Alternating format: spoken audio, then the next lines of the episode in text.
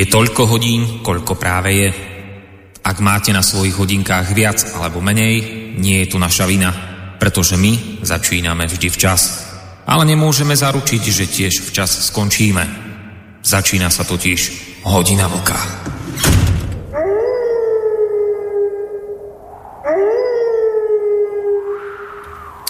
Dobrý večer, vážení poslucháči. Je to tu opäť. Hlásime sa z relácie Hodina vlka a sme veľmi radi, že ste pritom aj vy a budeme samozrejme ešte radšej v prípade, že sa do tejto našej diskusie aj zapojíte. No ale poďme pekne po poriadku bolo by samozrejme predstaviť tému dnešného večera, tak tí, ktorí chodíte pravidelne na našu stránku, či už teda tú rádiovú, internetovú alebo na Facebookovú, tak samozrejme viete, o čom to dnes bude, alebo by teda aspoň malo byť, ale naozaj dnes slúbujeme, že sa témy držať budeme.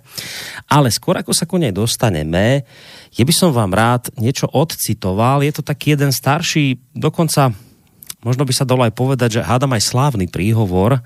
Ja ho nebudem e, citovať celý, vybral som len asi také tie najzaujímavejšie pasáže, takže poďme na úvod na, na tento príhovor. E, pán prezident, dámy a páni, som poctený prijatím, ktoré sa mi dostáva na vašej starobilej univerzite, aj prejavom, ktorý mi bol venovaný, čo si nesmierne cením. Chcel by som vám niečo povedať o tragédii Európy. Tento vznešený kontinent, kde sa nachádzajú tie najkrásnejšie a najkultivovanejšie oblasti Zeme, eh, ktorý sa teší miernemu a rovnomernému podnebiu, je domovom všetkých veľkých pôvodných národov západného sveta a kolískou kresťanskej viery a kresťanskej etiky. Práve tu v Európe vznikala aj väčšina kultúry, umenia a vedy starodávnych dôb aj moderného obdobia. Pokiaľ by sa Európa jednotne delila o svoje spoločné dedičstvo, mohli by milióny jej obyvateľov pociťovať šťastie, prosperitu a slávu.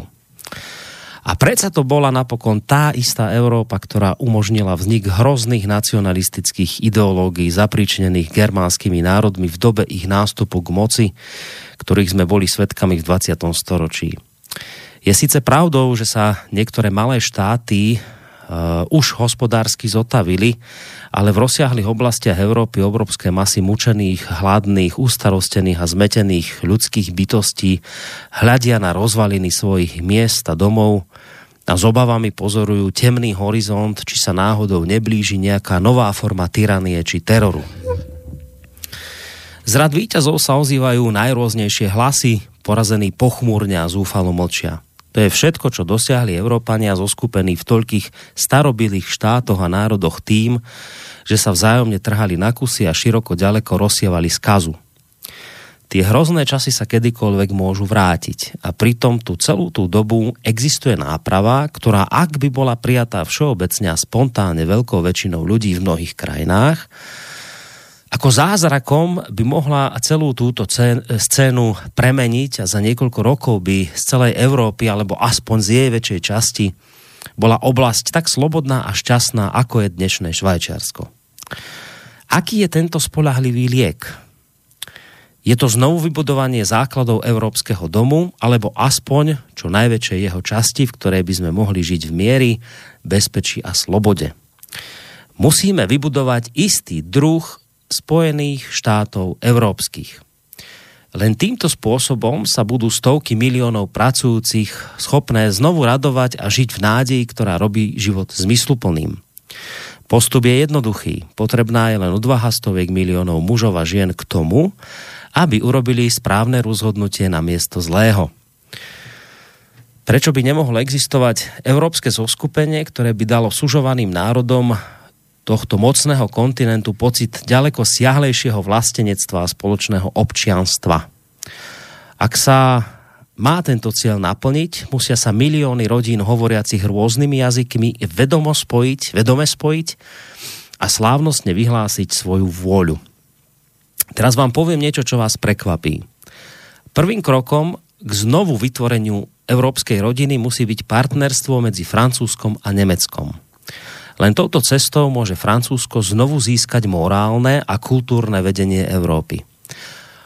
Oživenie Európy nemôže nastať bez duchovne veľkého Francúzska a duchovne silného Nemecka. štruktúra Spojených štátov európskych bude taká, aby znížila význam materiálnej sily každého jednotlivého štátu. Malé národy budú mať rovnakú váhu ako veľké a svoj význam dosiahnu svojim vlastným príspevkom k spoločnej veci. Ale musím vás varovať. Čas sa kráti. V súčasnej dobe ešte máme čas sa nadýchnuť a zamyslieť. Delá prestali dunieť, boje skončili, ale nebezpečenstvo nezmizlo. Ak máme vytvoriť Spojené štáty európske, či akúkoľvek inú takúto štruktúru, akokoľvek ju pomenujeme, musíme začať i hneď.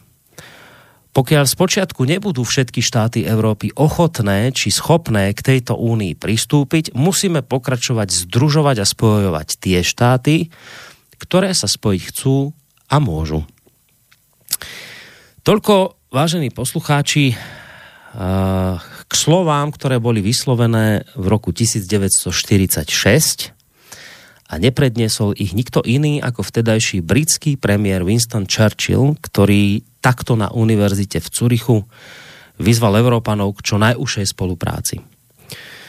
Drobná poznámka na okraj. On síce hovoril o potrebe vzniku Spojených štátov európskych, ale Spojené kráľovstvo do tohto zoskupenia vstupovať nemalo, keďže Veľká Británia je súčasťou Commonwealthu. Treba ale povedať, že z jeho úst nešlo o nejakú novú myšlienku, o niečom takom ako Spojené štáty európske. Mal už snívať francúzsky básnik, politik a jeden z najvýznamnejších predstaviteľov francúzského romantizmu, Viktor Hugo. A tiež sa k tejto myšlienke podobne ako Churchill dopracoval práve na pozadí krvavých vojen, ktoré už aj v jeho dobách pustošili Európu. No a vôbec prvým, kto prišiel s takouto predstavou takejto federácie, bol prvý prezident Spojených štátov amerických George Washington. No ale tak či onak, koncept Spojených štátov európskych sa doteraz, treba povedať, nepretavil do reality, hoci nemožno povedať, že by úplne zapadol prachom zabudnutia. Ako išiel čas, vždy sa sporadicky snažil niekto túto myšlienku oprášiť, ale v globále sa politici veľmi k tomuto konceptu nevyjadrovali a ak aj náhodou sa objavil z času na čas niekto, kto mal povedzme tendenciu varovať pred vznikom Spojených štátov európskych, ergo pred stratou suverenity národných štátov, takýto človek musel počítať s tým, že mu celkom ľahko mohla prísknúť na čele nálepka konšpirátora alebo šíriteľa hoaxov. Ale možno si spomínate, nie je tomu tak dávno, keď sa slovko Spojené štáty európske objavilo náhle a nečakane z úst vplyvného nemeckého politika Martina Schulza, ten koncom roka 2017 vyhlásil, že citujem, chceme Spojené štáty európske. Ak sa vám to nepáči, odíďte. Toto povedal na adresu tých, ktorí tento koncept odmietajú. A pokračoval, táto dohoda by mala vzniknúť v úzkej spolupráci s občianskou spoločnosťou a ľuďmi. Štát, ktorý odmietne takúto dohodu z Európskej únie, automaticky odchádza. Schulz v tomto smere argumentoval tým, že len silná zjednotená Európa pod spoločnou vlajkou dokáže čeliť výzvam dnešného sveta. Iste si mnohí z vás spomínate rovnako tak, nielen na tohto Šulca z roku 2017, ale nie je tomu ani tak dávno, čo rečnilo potrebe ušej integrácie aj vtedajší slovenský premiér Robert Fico. On nehovoril o Spojených štátoch európskych, zvolil opatrnejšiu formuláciu v podobe európskeho jadra, kam by sme vraj ako Slovensko mali jednoznačne patriť. No ale potom sa zase raz zláhla po týchto myšlienkach zem. Téma európskeho jadra sa vytratila tak nenápadne ako prišla a reči o Spojených štátoch európskych po Šulcovi nikto nezdvíhal zo zeme. Ale ako sa ukazuje, bol to zase raz len nejaký taký dočasný stav, kritik by povedal, že to bolo ticho pred búrkou, pretože Spojené štáty európske ako vážna téma sú tu aktuálne práve teraz opäť na stole a navyše hovorí o potrebe ich vzniku niekto, koho hlas bude mať s najväčšou pravdepodobnosťou do budúcna dosť veľkú váhu. Totiž to, ako viete, my dnes večer budeme v relácii Hodina Vlka budeme sa venovať téme na najvyš aktuálnej, a síce tomu, že už poznáme mená politikov, ktorí by mali obsadiť kľúčové posty v rámci vedenia Európskej únie. Schôdzka šéfov štátov a vlád členských krajín EÚ sa v útorok skončila zverejnením oznámenia, že nemecká ministerka obrany Ursula von der Leyenová bola nominovaná za predsedničku Európskej komisie. Belgický premiér Charles Michel je nominantom na post predsedu Európskej rady. Post šéfa európskej diplomácie by mal pripadnúť ministrovi zahraničných vecí španielskej ľavicovej vlády Josefovi Borelovi, rodenému Kataláncovi. A francúzska Christine Lagardeová by sa mala v tejto konštelácii stať šéfkou Európskej centrálnej banky. Všetky tieto nominácie ale musia ešte samozrejme prejsť hlasovaním Európskeho parlamentu. Niekto tvrdí, že je to v podstate len formalita. Iní zase hovoria o tom, že môže dôjsť k prekvapeniam, kedy niektorí nominanti cez Europarlament neprejdú a v tejto súvislosti sa spomína najmä meno Ursula von der Leyenová. No a keď už spomínam túto dámu, už tak práve ona je tá, ktorá prišla po kratšom období ticha opäť s témou Spojených štátov európskych, je priaznívcom tohto konceptu, teda tak hlbokej integrácie, na základe ktorej by sa v budúcnosti mali všetky štáty EÚ zjednotiť pod jednou vlajkou Spojených štátov európskych. Ak sa však dnes pozrieme na to, ako prebiehala samotná voľba kandidátov na obsadenie vrcholných postov EÚ a prečo boli napokon vybrané iné mená ako tie, na ktorých sa pôvodne dohadovali politici. Potom je na mieste pýtať sa nie len to, či sú Spojené štáty európske požehnaním alebo hrozbou, ktorá definitívne môže alebo nemusí pochovať zvrchované a suverené štáty, ale na mieste je rovnako tak otázka, či v tom obrovskom mori nezhôd, taktizovania a ťahania každého za iný povraz nie sú ideály o spoločnom domčeku pod jednou vlajkou len nejakou chimérou. Winston Churchill nám sluboval zázračný svet. Európu slobodnú a šťastnú, Európu, ktorá by znížila význam materiálnej sily každého jednotlivého štátu, Európu, v ktorej by malé národy mali rovnakú váhu ako tie veľké a svoj význam by dosahovali vlastným príspevkom k spoločnej veci. Nož tak ako sme teda na tom dnes? Budúca šéfka komisie, ak teda prejde hlasovaním europoslancov, slubuje Spojené štáty európske, hovorí opäť o zázračnom svete. No otázkou je, či po tom všetkom, čo sa udialo v týchto dňoch, či máme k tomuto vysnívanému zázračnému svetu Spojených štátov európskych bližšie alebo ďalej. Budeme sa dnes večer o tom samozrejme zhovárať, ako som už naznačil v úvode tejto relácie.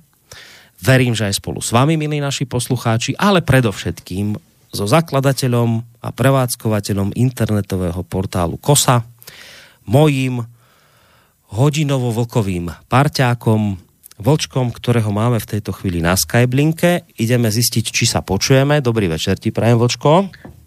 Dobrý večer tobě, Borísku, dobrý večer samozřejmě všem posluchačkám a posluchačům Slobodného vysílača, ať jsou na země kouli kdekoliv.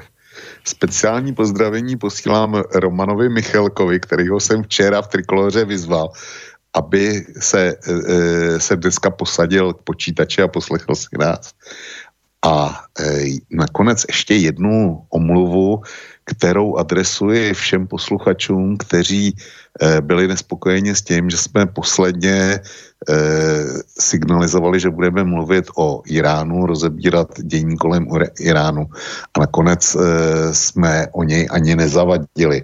Eh, dneska jsem v tom smyslu dostal jeden, jeden mail, eh, musím uznat, že byl oprávněný, ta stížnost byla, byla oprávněná, leč si myslím, že jsme e, nasadili téma, nebo respektive nedostali jsme se na ten Irán kvůli tématu, speciálně kvůli jednomu videu, který já považuji za naprosto zásadní, pro mě bylo objevný a snad ten čas nebyl, nebyl e, pro posluchače ztracený.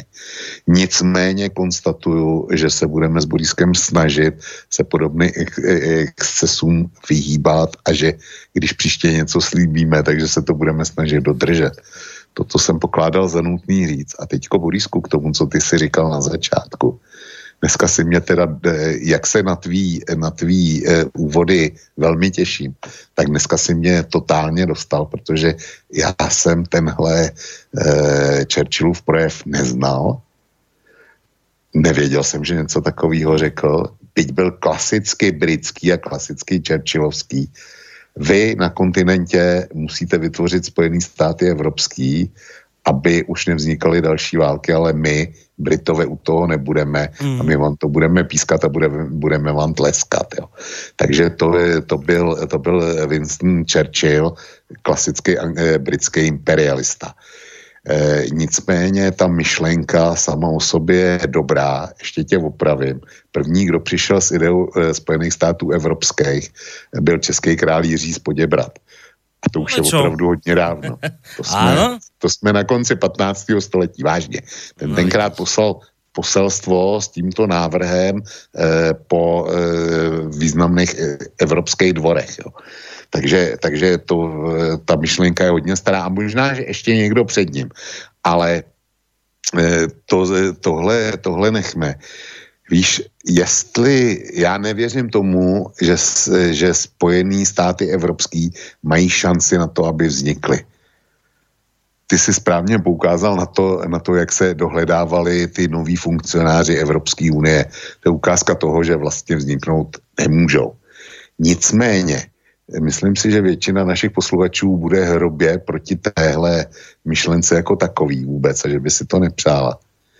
Ale já lituju toho, že nemáme možnost se pohybovat v čase a dejme tomu dostat se do nějakého roku 2095, aby jsme se mohli, mohli podívat, jak eh, by vypadal eh, ten svět v tom budoucnosti za těch 80 let. Aby jsme viděli, jak si stojí jednotlivý evropský státy při nevytvořených eh, Spojených státech evropských jak eh, obstáli, a já se obávám, že spíše na místě teda slovo neobstáli v konkurenci Spojených států amerických, Číny, Indie, Brazílie a nevím koho, kdo se ještě objeví, jak prostě ta hm, rozdrobená Evropa se propadá, propadá, jak e, ztrácí všechno, co jí dělalo velkou a na co ty jednotlivé státy byly, byly hrdý. Jo. Čili škoda, že nemáme možnost levitovat v čase. Bylo by to asi velmi poučný a kdyby lidi tuhle možnost měli, tak doufám, tak jsem si celkem jistý, že by rozhodovali jinak. Ale uvidíme. Potom e, dneska nebudeme putovat časem, dneska se budeme věnovat hor, horký současnosti. Tak, tak, tak. Tomu, e, co se, dá, e, co se dálo a tomu, co z toho bezprostředně vznikne. K tomu, čo si teraz hovoril, samozrejme nie je to prekvapivé. Pokiaľ človek počúva pravidelne tieto relácie, si v tomto smere konzistentný, hovoríš o tom, že v čase, keď máme silných konkurentov v podobe Spojených štátov amerických, Číny, ja neviem, India a podobných veľkých blokov, tak spájanie, spájanie je jediná možnosť, ako, ako byť konkurencie schopný Ne, nebudem teraz zámerne rozoberať ďalej otázku Európskych Spojených štátov, pretože k tomu sa iste dostaneme zrejme aj na základe poslucháčských otázok, lebo celkom správne si podotkol to, že mnohí poslucháči sú proti takémuto konceptu. Ja verím, že, že drvivá väčšina poslucháčov je proti takémuto konceptu, takže teraz to, tro, tro, trošku to obídeme, ale pôjdeme k tomu vlastne, čo sa udialo počas týchto dvoch dní.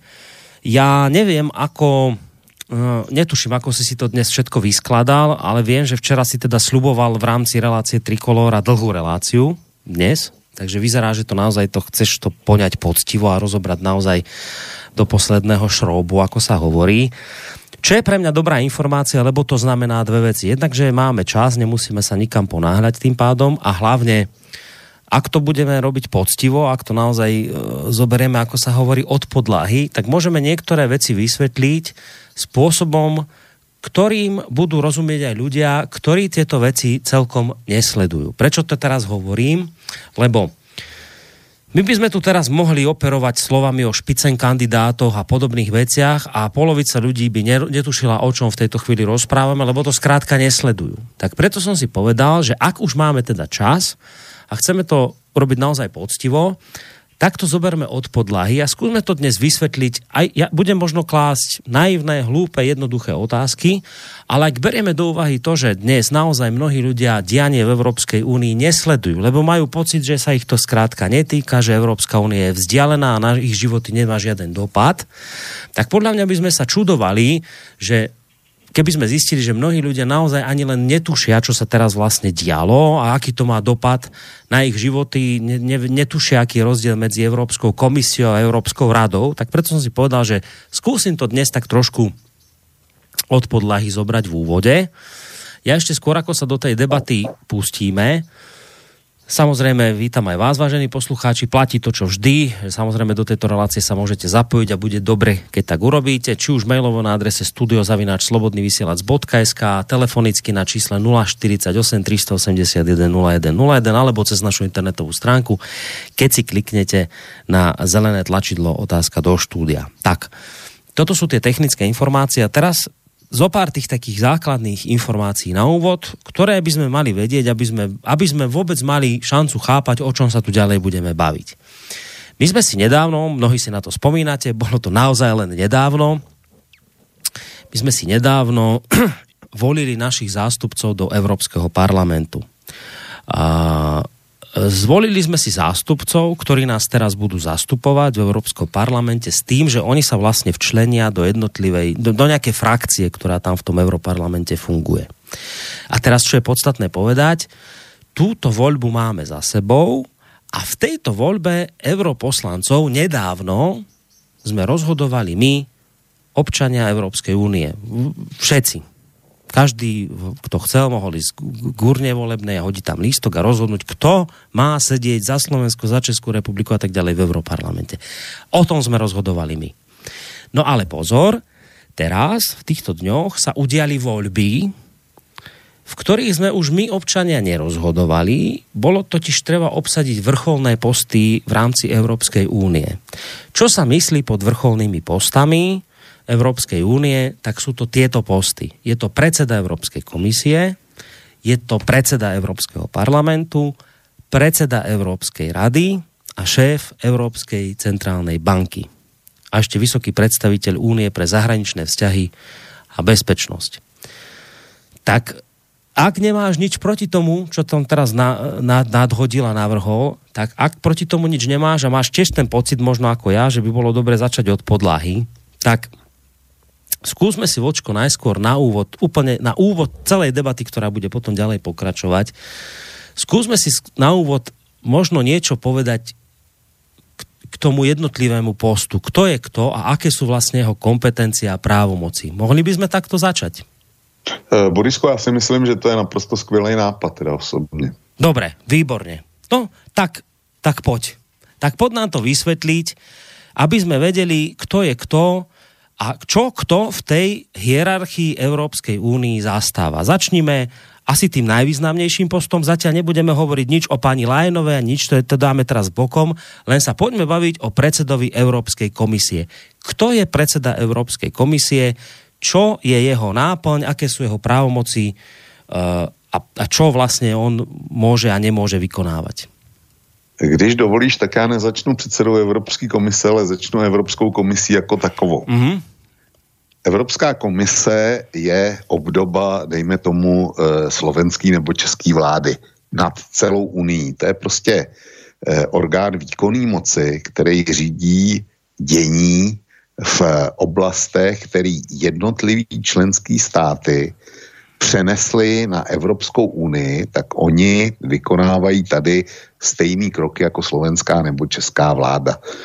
Přijímají rozpočet nebo navrhují rozpočet, eh, řídí jednotlivý ty sekce, dejme tomu hospodářství, finance, eh, spravedlnost, eh, pohyb kapitálu, eh, vnější vztahy k,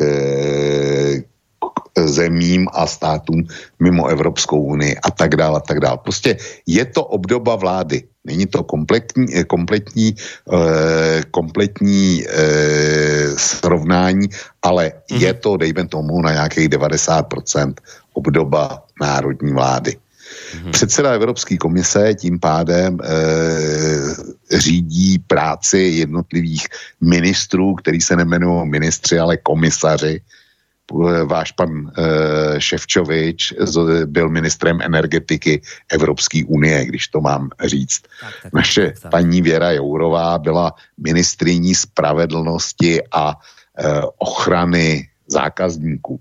Ministerstvo spravedlnosti máme, ochranu zákazníků, to je, to je tuším v ministerstvu průmyslu a obchodu. Jo? Čili není to, ty rezorty jednotlivý se nekryjou s tím, jak jsme zvyklí, nemůžou se krýt už proto, že každá členská země, to znamená eh, 27 nebo dříve 28 měla svého eurokomisaře a ten měl svůj rezort. I, eh, nevím, kolik vy máte ministrů, my máme patné, vládu 15 členů. Tahle unijní je skoro dvakrát tak velká, jo. Proto, proto se ty rezorty nekrejou.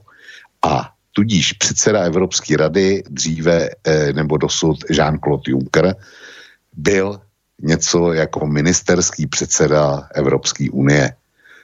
Byl to nejvyšší, eh, nejvyšší představitel výkonné moci. Byl to on, kdo eh, přijímal jednotlivý národní nominace na ty komisaře, on je musel schválit a potom následně předkládal parlamentu a parlament, eh, přestože měl takzvaný hearing, neboli grilování nad každým z, eh, z navržených kandidátů, tak musel komisi přijmout an blok. Nemohl říct, já nechci pana Ševčoviče ze Slovenska, protože se mi nelíbí, ale musel to vzít jako, jako blok, jako, jako prostě celou vládu. Tak jako, tak jako to známe my. No. Čili to je Evropská komise tak, a Evro... předseda pan Juncker. Tak, dobré, čiže Čiže teraz si to takto predstavte, vážení poslucháči, Európska komisia to je niečo ako na, úr, národnej, úrov, na, na národnej úrovni vláda. Máme, my tu máme na Slovensku Smer, ja neviem, Most Heat a SNS, tvoria vládu a predseda Európskej komisie je niečo ako premiér tej vlády, ako teraz tu na Slovensku toho času už Pelegrini. Inak mimochodom my máme 14 europoslancov. Uh, ne europoslanců, ministrů. Já jsem, ne, ministru. já jsem zeptal na ministry, jo. Já jsem říkal, my máme 15. Aha, tak to teraz neviem. Uh, čiže toto sme hovorili o, o Európskej komisii. Teraz dáme bokom Európsky parlament, lebo to je viac menej jasné, čo to bude. Ale no, tomu... ono to není jasný, Borisku. Parlament, eh, parlament eh, pojednáme taky. No. Protože... Eh, Počkaj, k parlamentu, má... k parlamentu sa dostaneme, ale teraz, ja. aby sme, že to, čo podľa mňa najviac míli a nevie sa, že čo je, Európska komisia je jedna vec, ale čo je Európska rada? Lebo tak. toto je to, že tu sú, tu sú veľké veci, že čo, čo tá komisia, dobre, vieme, čo je komisia, ale čo je Európska rada? Toto podľa tak. mňa mnohí ľudia nevedia. Tak poď toto no, vysvetliť. A to je, to je záležitost, která paralelu v žádný národní vládě nemá. Tady musím e, zvolit jiný příměr. A sice pokud bychom si představili eh, Evropskou unii jako firmu, tak eh, jako dejme tomu akciovou společnost nejlépe, tak Evropská komise, o který jsem mluvil, je představenstvo té firmy, to, to znamená to výkonný grémium. Ale Evropská rada je něco jako združení akcionářů.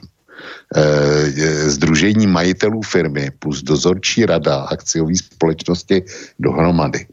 Evropská unie není stát a to, že existuje Evropský parlament, dokud nejsou ustavený Evropský, eh, Spojený státy evropský, tak Evropský parlament je pro mě nonsens. K tomu se ještě dostaneme. Ale eh, Evropská unie je prostě dobrovolným združením těch států, který do ní vstoupili. A samozřejmě, že ty státy tam vstoupily proto, aby v, jako ve větším celku prosazovali svoje zájmy, nikoli v společné evropské hodnoty, to je, to je tla, ale svoje zájmy. A Evropská rada je orgán, v který, do kterého každý stát posílá toho, kdo ho eh, reprezentuje, eh, kdo, kdo drží výkonnou moc. Protože máme státy, které mají prezidentský systém, jako například eh, Francie nebo tuším eh, Lotyšsko nebo Litva, ty tam posílají prezidentku a pak máme většinu států, které jsou na eh, parlamentní bázi, to znamená vy, Slovenská republika, Česká republika, Německo, Rakousko, tak ty tam posílají předsedu vlády, premiéra. Takže to je združení, nebo to je orgán, který tvoří eh, prezidenti nebo premiéři členských zemí a kde platí eh, pro a ti to vlastně říkají, co by ta komise, nebo co, jakou agendou by se ta komise měla zabývat, kam by, kam by Evropská unie měla směřovat, co by si oni přáli, aby bylo prosazeno a přijato a co odpovídá národním zájmům. Ještě k té Evropské komisi, k té Evropské vládě chci říct, že byť tam teda každá členská země posílá jedno, jednoho člena té vlády, to znamená svého komisaře, tak podle předpisů a ideálně by ten minister za Evropskou unii neměl zastávat národní zájmy. Nemě, opakuj, neměl zastávat národní zájmy, nýbrž zájmy celoevropský.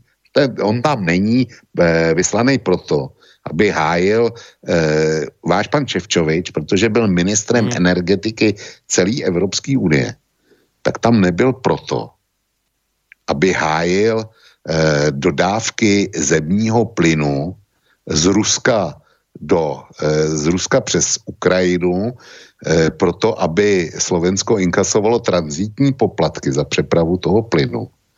Ale byl tam proto, aby zajistil dostatek plynu bez ohledu na to odkáť, co nejlevnějšího a co nejspolehlivěji pro celou Evropu.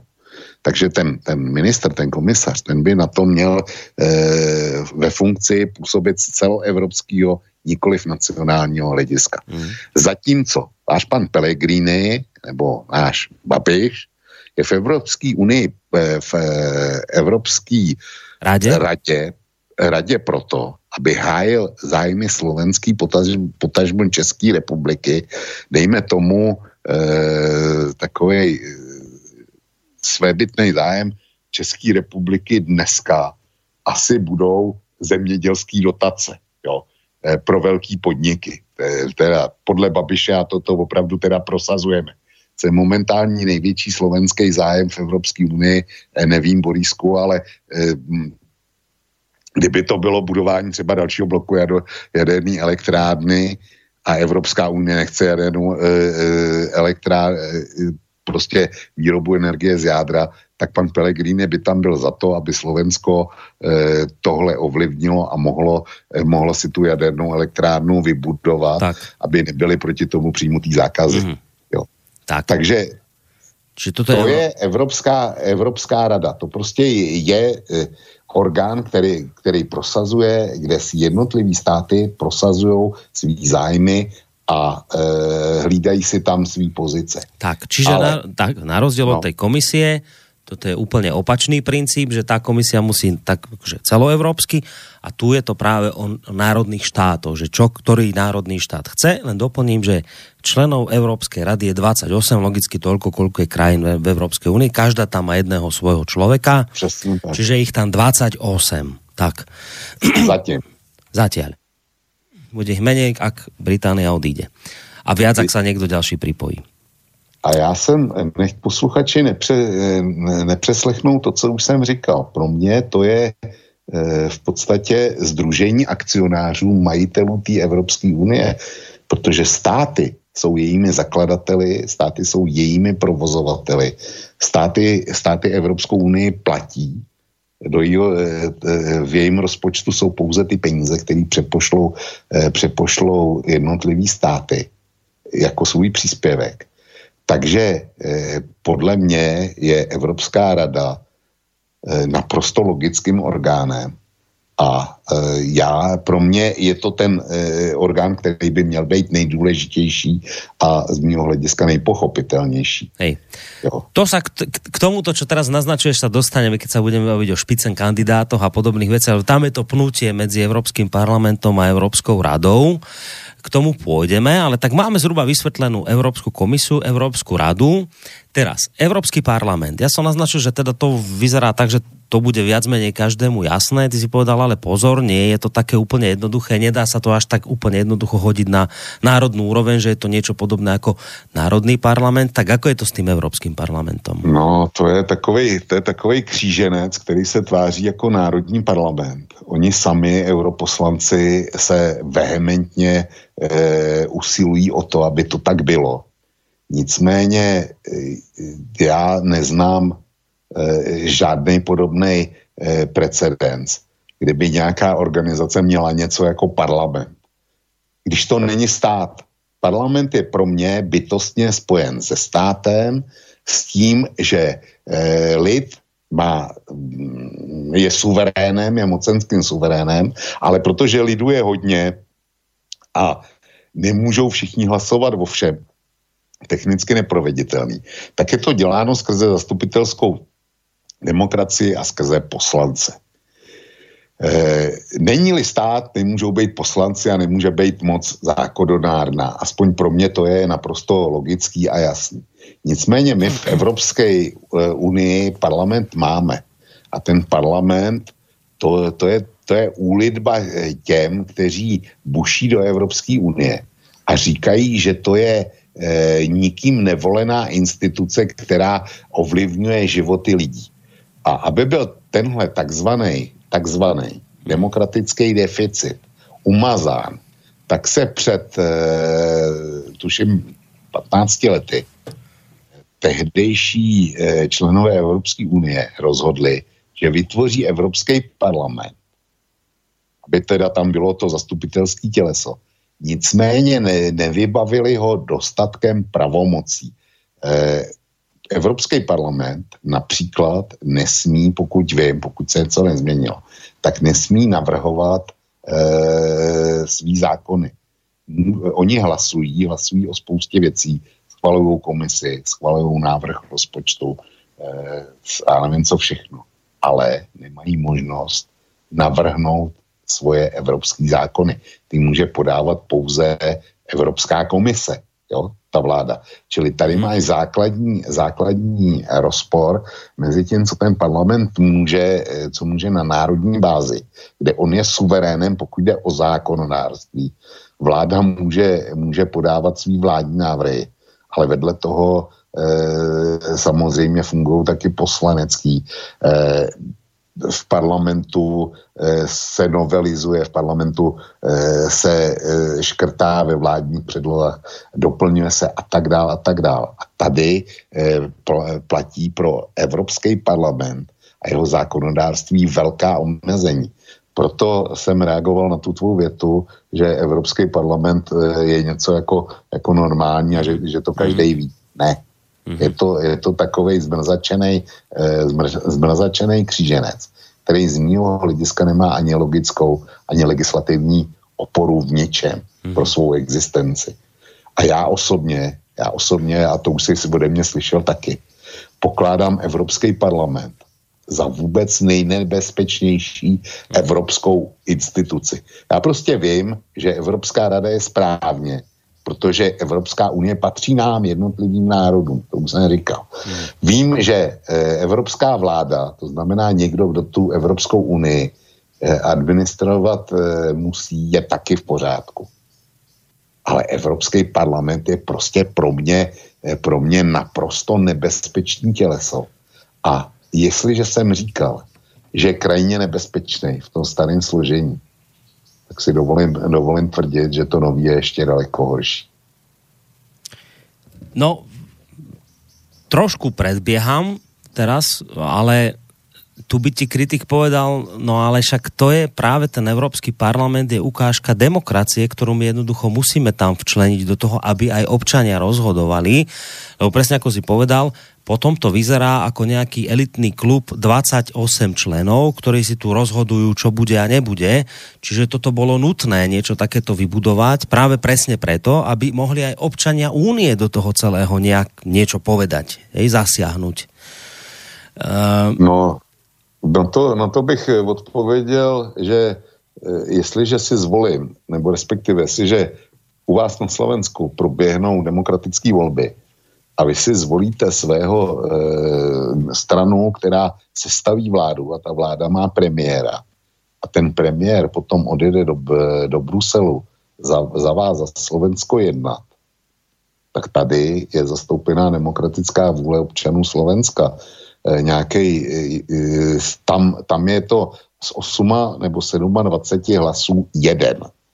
A při hlasování ve spoustě věcí musí být i princip jednomyslnosti. Vedle toho existuje i možnost teda většinového hlasování. K tomu se dostaneme, až budeme mluvit o roli pana Michela, designovaného předsedu Evropské rady. Jo, tak tomu se dostaneme, dostaneme blíž. Ale zkrátka tam je to jeden hlas pro Slovensko z 28. Zatímco, když se budeme bavit o takzvané demokratické legitimaci eh, občanů Slovenska přes Europarlament, tak tam máte 14 poslanců ze 751, což, což jsou tak slabý 2%. Jo. Takže ten jeden hlas těch 7 nebo 28 s právem veta prostě daleko víc než, ten, než nějakých 14 europoslanců. A to je jedna námitka a mám ještě jednu, Risko. Mám ještě jednu.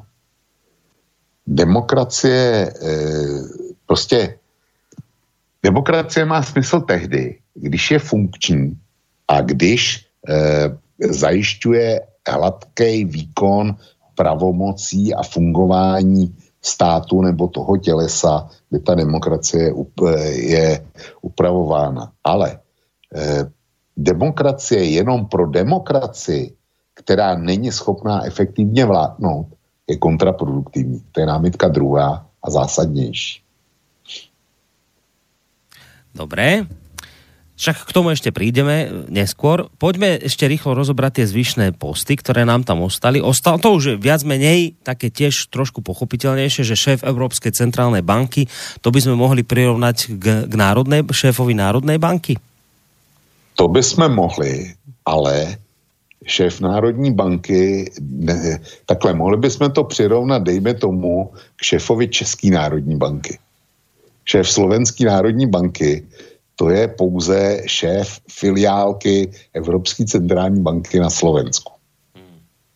Jo, čili to je, to je nesmírně důležitý e, činitel a pro mě minimálně stejně tak důležitý jako předseda Evropské rady, protože většina zemí Evropské unie platí eurem a e, prvořadou starostí e, šefa Evropské centrální banky je, aby euro bylo funkční a neotřesitelnou měnou.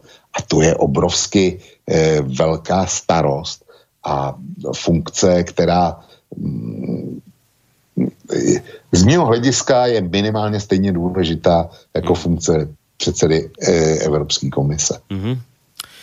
No a potom nám tu ostal vysoký predstaviteľ Unie pre zahraničné vzťahy a bezpečnosť.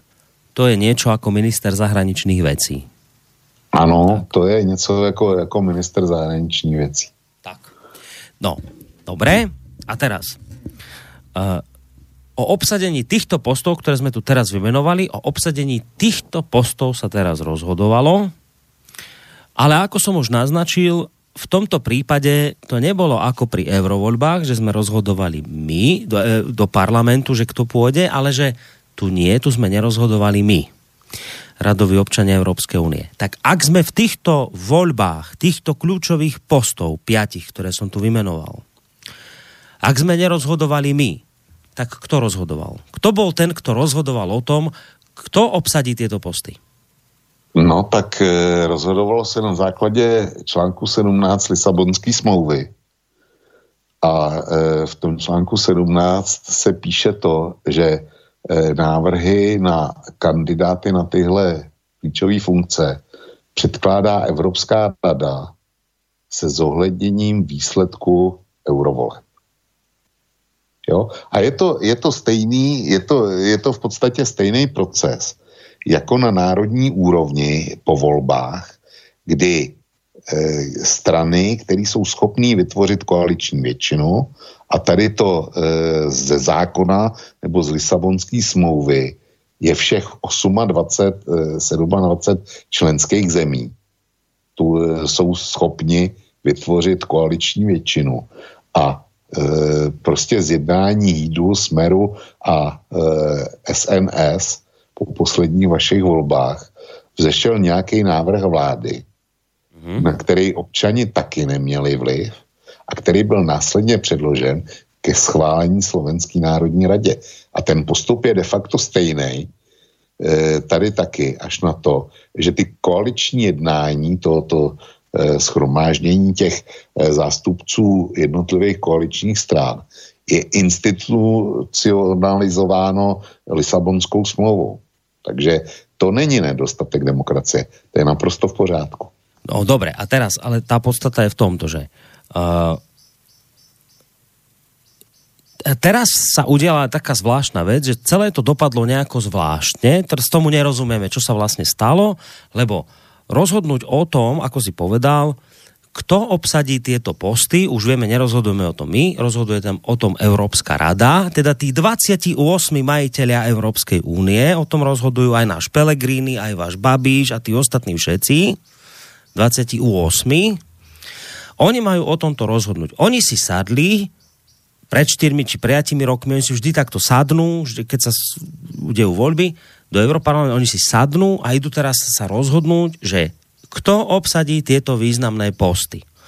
A teraz, čo je zvláštne, čo mu nerozumieme, je, že oni sa na niečom dohodli, oni povedali nejaké mená, hovorili nejaké mená, ako, že, ja neviem, že komisii, teda tej vláde, bude vládnuť holandský socialista Frank Timmermans, že e, funkciu predsedníckej, e, predsedničky Európskej rady bude mať nejaká bulharka a tak ďalej, neviem čo. Oni povedali nejaké mená, Vyzeralo to, že teda sa dohodli, že tieto mená budú platiť, tak ako sa dohodnú na koaličných rokovaniach.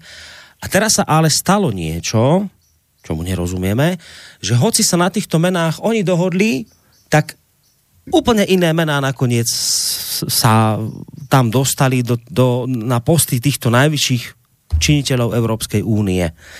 Tak čo sa vlastne udialo, že prečo prečo zrazu úplne iné mená tu dnes máme, o akých sa oni pôvodne rozprávali? No, tak to je docela dlouhá historie. E, tam došlo k situaci, že zkrátka ty jména, který ty si, ty si uvedl, Timmermans a spol, tak e, to byl návrh některých, e, některých členských zemí a jiné členské země s tím nesouhlasily z různých důvodů.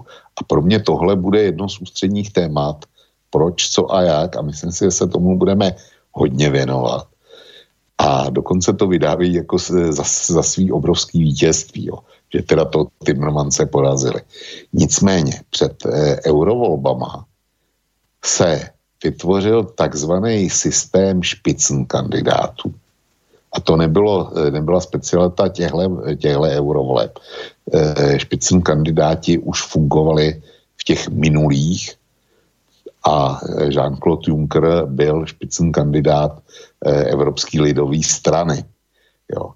A Timmermans a před ním, před ním šéf zase evropských lidovců Manfred Weber, tak bylo řečeno, že Eh, špicn kandidáti budou ti, kteří budou preferováni při jmenování do těch významných postů. Dobre, teraz sa trošku pre, preruším, lebo nerozumiem. Ešte raz mi povedz, kto je špicn kandidát? Tak, e, já se omlouvám posluchačům, protože tím jsem měl začít. Zkrátka, ve slovenském parlamentu se, jsou jednotlivé politické strany, kdy Špicn kandidátem na Slovensku pro smer v posledních volbách byl Robert Fico. Pan Kotleba byl špicn kandidátem za e, ludovou stranu. E, kandidáta Sulíka měla SAS a Bela Bugár byl špe, špicn kandidátem za Most Heat. A v tom ten Evropský parlament, který předstírá, že je parlamentem, tak e, byť se skládá e, z národních zástupců, tak si hraje na to, že vlastně ti zástupci jsou e, členy nikoliv, nikoliv e, za národ, ale že jsou členy e, nějaký evropské strany. To znamená Evropský lidové strany, Evropský socialistické strany evropské strany, dejme tomu levice, rozuměj komunistů, evropské strany zelených a tak dál. A před eh, posledníma dvěma eurovolbama ty strany to vylepšily ještě na to, že měli, že postavili takzvaný špicn kandidáty, což byla jakoby evropská jednička pro celý tenhle směr. Eh, existuje tam taky euroskeptická evropská strana, kde eh, jsou eh, především zástupci, byli tam britský konzervativci, jako velká síla byli, už nejsou, byli tam, nebo byli a jsou největší částí téhle evropské konzervativní strany je právo, polský právo a spravedlnost. Ale vedle toho tam patří taky naše česká ODS, a Jan Zahradil, posle, europoslanec za ODS, byl špicn kandidátem pro celou Evropu za tuhle euroskeptickou stranu. Zkrátka, eh, evropský nebo ten e, europarlament si hraje na to, že vlastně my nevolíme na Slovensku, že nevolíš e, svého kandidáta z toho e, ryze slovenského výběru, ale že vlastně ty volíš jako nějakou evropskou stranu. Přitom e, vsadím boty na to, že nikdo e, z našich posluchačů, ať už v Čechách nebo na Slovensku, ani náhodou e, neřešil nějaký špicen kandidáta, neřešil to, do který poslanecký frakce se zařadí ta strana, který hodil hlas. Ale on s konkrétním cílem volil českou nebo slovenskou stranu, o které si myslí, že bude nejlíp zastupovat zájmy České a Slovenské republiky v Europarlamentu. Když to ten Europarlament to prodává úplně jinak, že byl, byla volená ta, ta jako globální evropská strana, což není pravda, proto říkám, že ten, ten Evropský parlament je prostě slátanina, která nemá oporu v ničem. A že to volání po, demokra- po odstranění demokratického deficitu, co se vyčítá Evropské unii, tak je, tak je v daném případě těžce kontraproduktivní a dělá pouze samou škodu. Jo. Čili špicn kandidát je něco jako Robert Fico za smer na Slovensku, ale na celé evropské úrovni.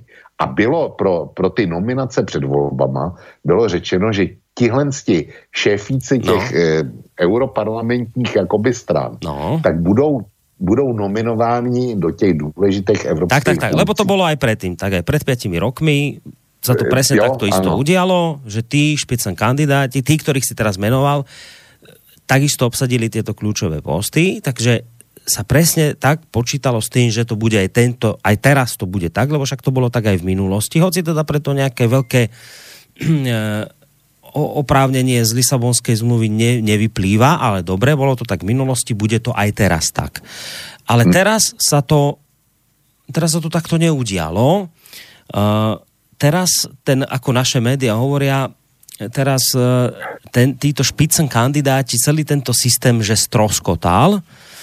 Uh, podľa teba očividne z toho, čo teraz si už aj povedal, je to v poriadku, že stroskotal, že pre teba to asi nespôsobuje vôbec žiadne problémy, práve naopak ty si asi rád, že to takto sa udialo, že teraz sa tí špicen kandidáti obišli.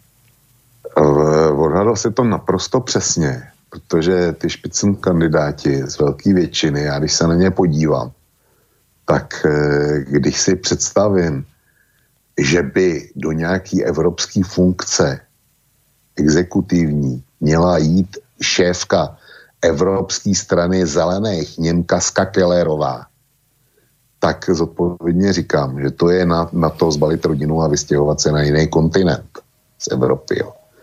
A e, Timmermans, e, který byl navrhovaný teda e, jako e, takzvaný špicen kandidát, když už tak na, na předsedu e, Evropské komise, tak já jsem před ně varoval už v roce 2017. Pro mě to není nový jméno. Nicméně, troufnu si říct, že když vidím, koho nakonec eh, doporučila Evropská rada, tak ten Frank Timmermans eh, je podle mě lepší volba než ta, která, eh, o které bude hlasovat Evropský parlament. Ale k tomu se taky ještě dostaneme. Ale ty jsi se ptal na to, jestli špicen kandidáti pro mě jo nebo ne. Já říkám ne. špicen kandidát by pro mě byl relevantní tehdy, když by byla jednotná evropská kandidátka pro evropské volby, mm. kde by teda na nějakém místě byl, byl Slovák, na, na dalším volitelném místě, nebo na dalším místě byl Čech, eh, ja, eh, Holandian, eh, Estonec a tak dál. Jedničkou byl, dejme tomu Frank Timmermans, nebo pan Weber z Německa u lidovců a tak, a tak dál, a tak dál. Pak bych řekl, ano, já jsem, já jsem volil tu stranu a pak je to v pořádku a tyhle lidi mají nárok. Jenomže ten, ten e, Evropský parlament byl vytvořený účelově, aby zacpal lidem pusu. A zrovna tak je to se špicím kandidátama a s evropskýma stranama. Já znova opakuju. Evropská unie není stát. Není stát. Takže parlament nemá žádný opodstatnění. A maj, my jsme, ty a já jsme majitelé Evropské unie hmm. skrze Evropskou radu. A e, ta Evropská rada, ta souhlasila s těma špicem kandidátama e, před e, pěti lety, kdy byly zavedeny prvně. Jenom proto, že tenkrát na těch špičkových pozicích byli nanominováni politici, evropský politici, kteří měli podporu Evropské rady. Zatímco, nebo většinově podporu Evropské rady. To znamená, že když žád e, zvítězili lidovci a byl automaticky jakoby generován do čela Evropské komise Jean-Claude Juncker, tak to bylo v pořádku a všichni s tím víceméně souhlasili, protože to byl jejich člověk v Evropské radě. Zatímco dneska je to, dneska je to jinak. A e, předsedové vlád a prezidenti združení v Evropské radě si uvědomili, že jestliže přistoupí na tuhle hru Evropského parlamentu, tak oni ztratí vlastně rozhodující část moci. Hmm. A že je v tom rozhodování nahradí Evropský parlament. Což nikdo z nich nechtěl. Kteří to řekli nahlas, jako náš Babiš, nebo, nebo Macron. A někteří to nahlas neřekli, ale myslí si to, jako například eh, Angela Merklová, protože jinak není možný, že nakonec souhlasila s tím, mm-hmm. že Weber je neprůchodný jako Němec a souhlasila se socialistou Timmermansem. Jo, ale, ale i když musela vidět, že ten neprojde.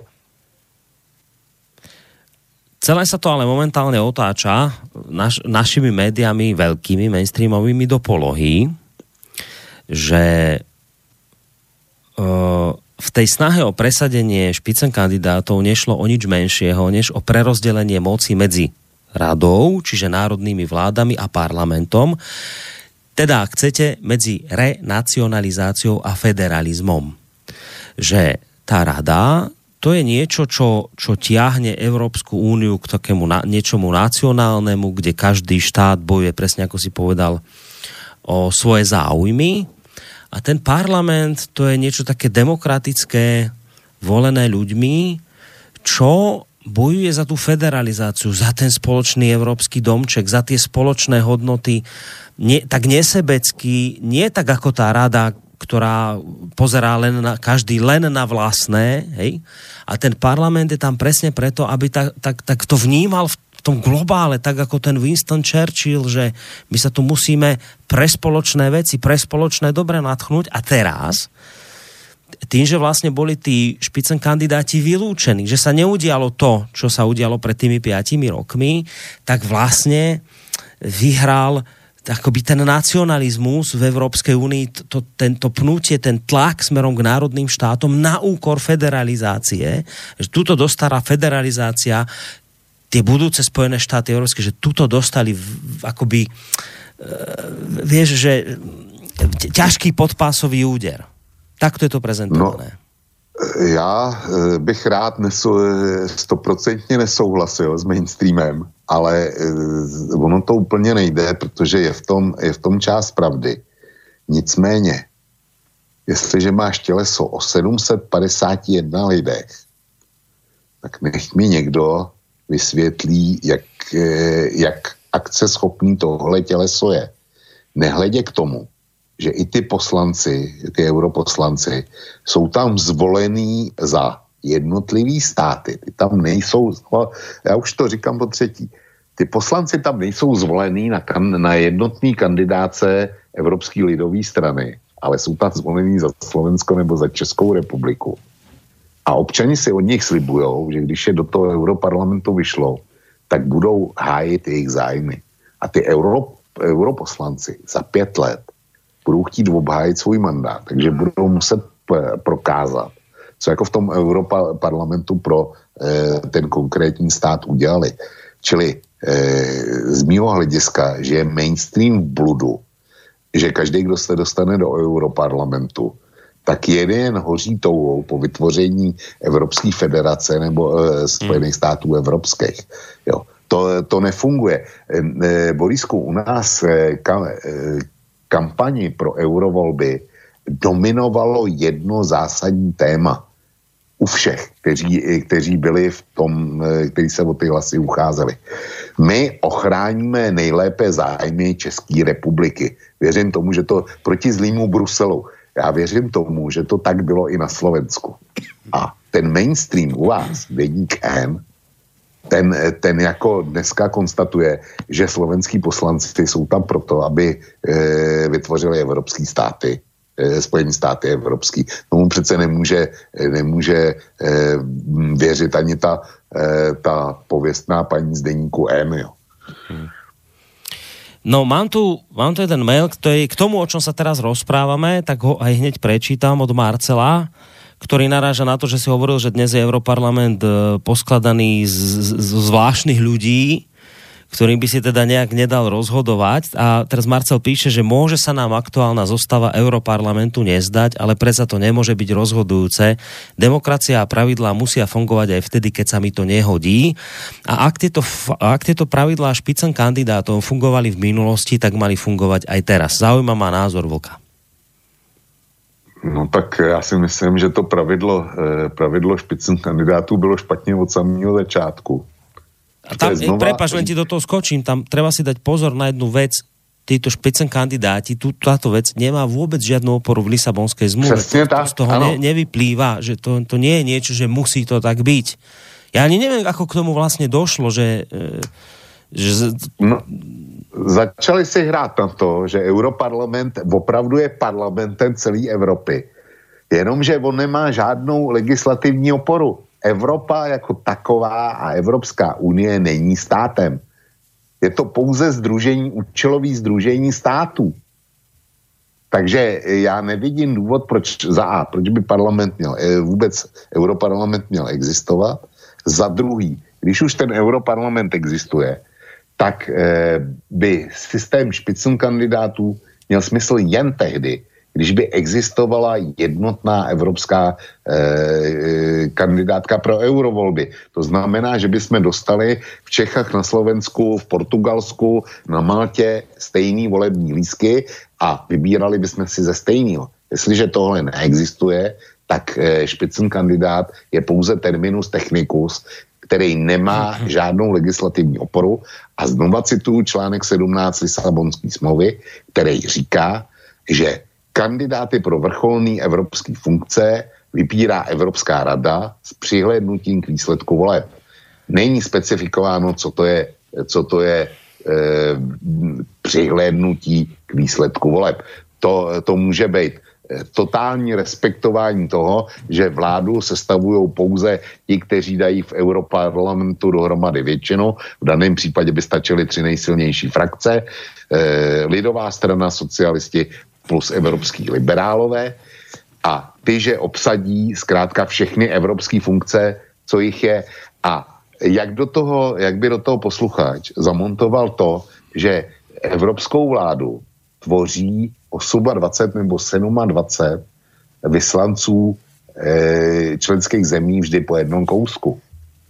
To, to přece vládu, e, vláda by měla být sestavená na základě výběru tří nejsilnějších frakcí. Takhle to je na národní úrovni. Čili jestliže to takhle není, tak z mého hlediska špicn kandidáti není nedostatek jejich odmítnutí, není nedostatek demokracie a demokratické legitimace, ale eh, nonsens je celý ten eh, europarlament a jeho strukturování hmm. nahoru potom. No ešte vlastne mi tu prišiel druhý mail od toho istého poslucháča, ktorý mi tu ešte pridal komentár od e, slovenského politologa Eduarda Chmelára, ja ten komentár poznám. Tiež som si z neho aj do dnešnej relácie nejaké veci povyťahoval. E, tak ho zacitujem. Oni nám vlastne odkázali toto. Milí európsky voliči, je úplne jedno, že vyše 200 miliónov z vás volilo v eurovoľbách. My tú vašu hru na demokraciu nerešpektujeme. Cirkus sa skončil, vašich špicen kandidátov si nechajte a o tom, kto získa najdôležitejšie posty, rozhodne za vás, bez vás 28 ľudí za zatvorenými dverami. No, hovorí Chmelár, 28, aby sme neklamali, rozhodnú o tom dvaja, na najvýš traja, ale vyvinú na ostatných taký tlak, že na konci aj zabudnú, ako sa volajú. To je ten názor z toho, z toho komentára. A ja by som teraz... No, tomu, no, no však Eduard Chmelár nemá, nemá naprosto pravdu. Nemá. Já bych, já bych znova opakoval ty, ty argumenty, které jsou.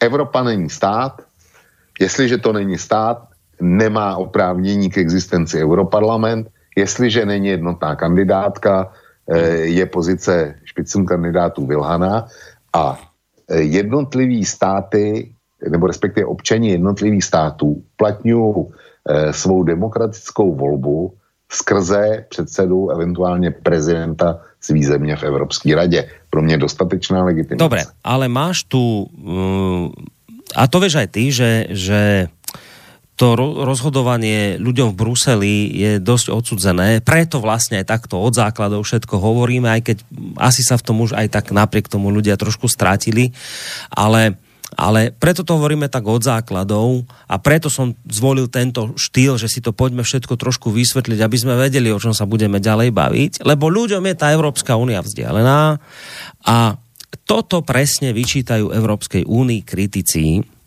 že, že v tomto prípade nejakých 28 majiteľov Európskej únie, ergo teda členov Európskej rady, to sú tí premiéry a prezidenti, tých 28 ľudí si za zatvorenými dverami rozdeli nejaké najväčšie, najvyššie pozície. No a celou touto kritikou Európskej únie sa ako taká zlatá niť tiahne presne to tvrdenie, že volič v skutočnosti o ničom nerozhoduje. Uh, a, a teraz tá, to je tá akoby obava niekoho, že po vylúčení týchto špicen kandidátov, ktorí boli aj podľa túto nášho nejakého progresívca Šimečku akoby jediným takým spojitkom s demokraciou, že ľudia tých 200 miliónov si niekoho zvolilo a teraz vidíte, ak nám dali košom po papuli a nič, tak že po vylúčení týchto špicen kandidátov táto kritika akoby len a len posilnie smerom k tomu, že vidíte, je jedno, ako vy ľudia rozhodujete, aj tak sa nakoniec tí 28 zavrú a oni si medzi sebou rozhádžu veci. Aj tak, aj tak je to presne takto.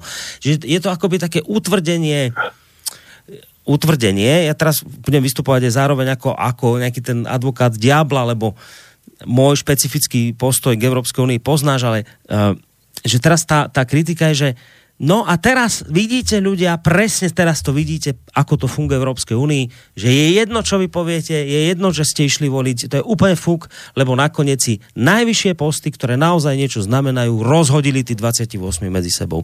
A táto kritika po vylúčení špicen kandidátov len a len posilnie. To je v podstate akoby časť tej kritiky aj zo strany niektorých mainstreamových médií, aj keď treba povedať, v tomto smere nie sú jednotné, a že akoby to je tá kritika, že prečo je zlé, že sa tí špicen kandidáti teraz vylúčili. Borisku, ta kritika, ta je vedená zejména eh, snahou exhibovat a přijít, eh, přijít s nějakým jakoby originálním názorem.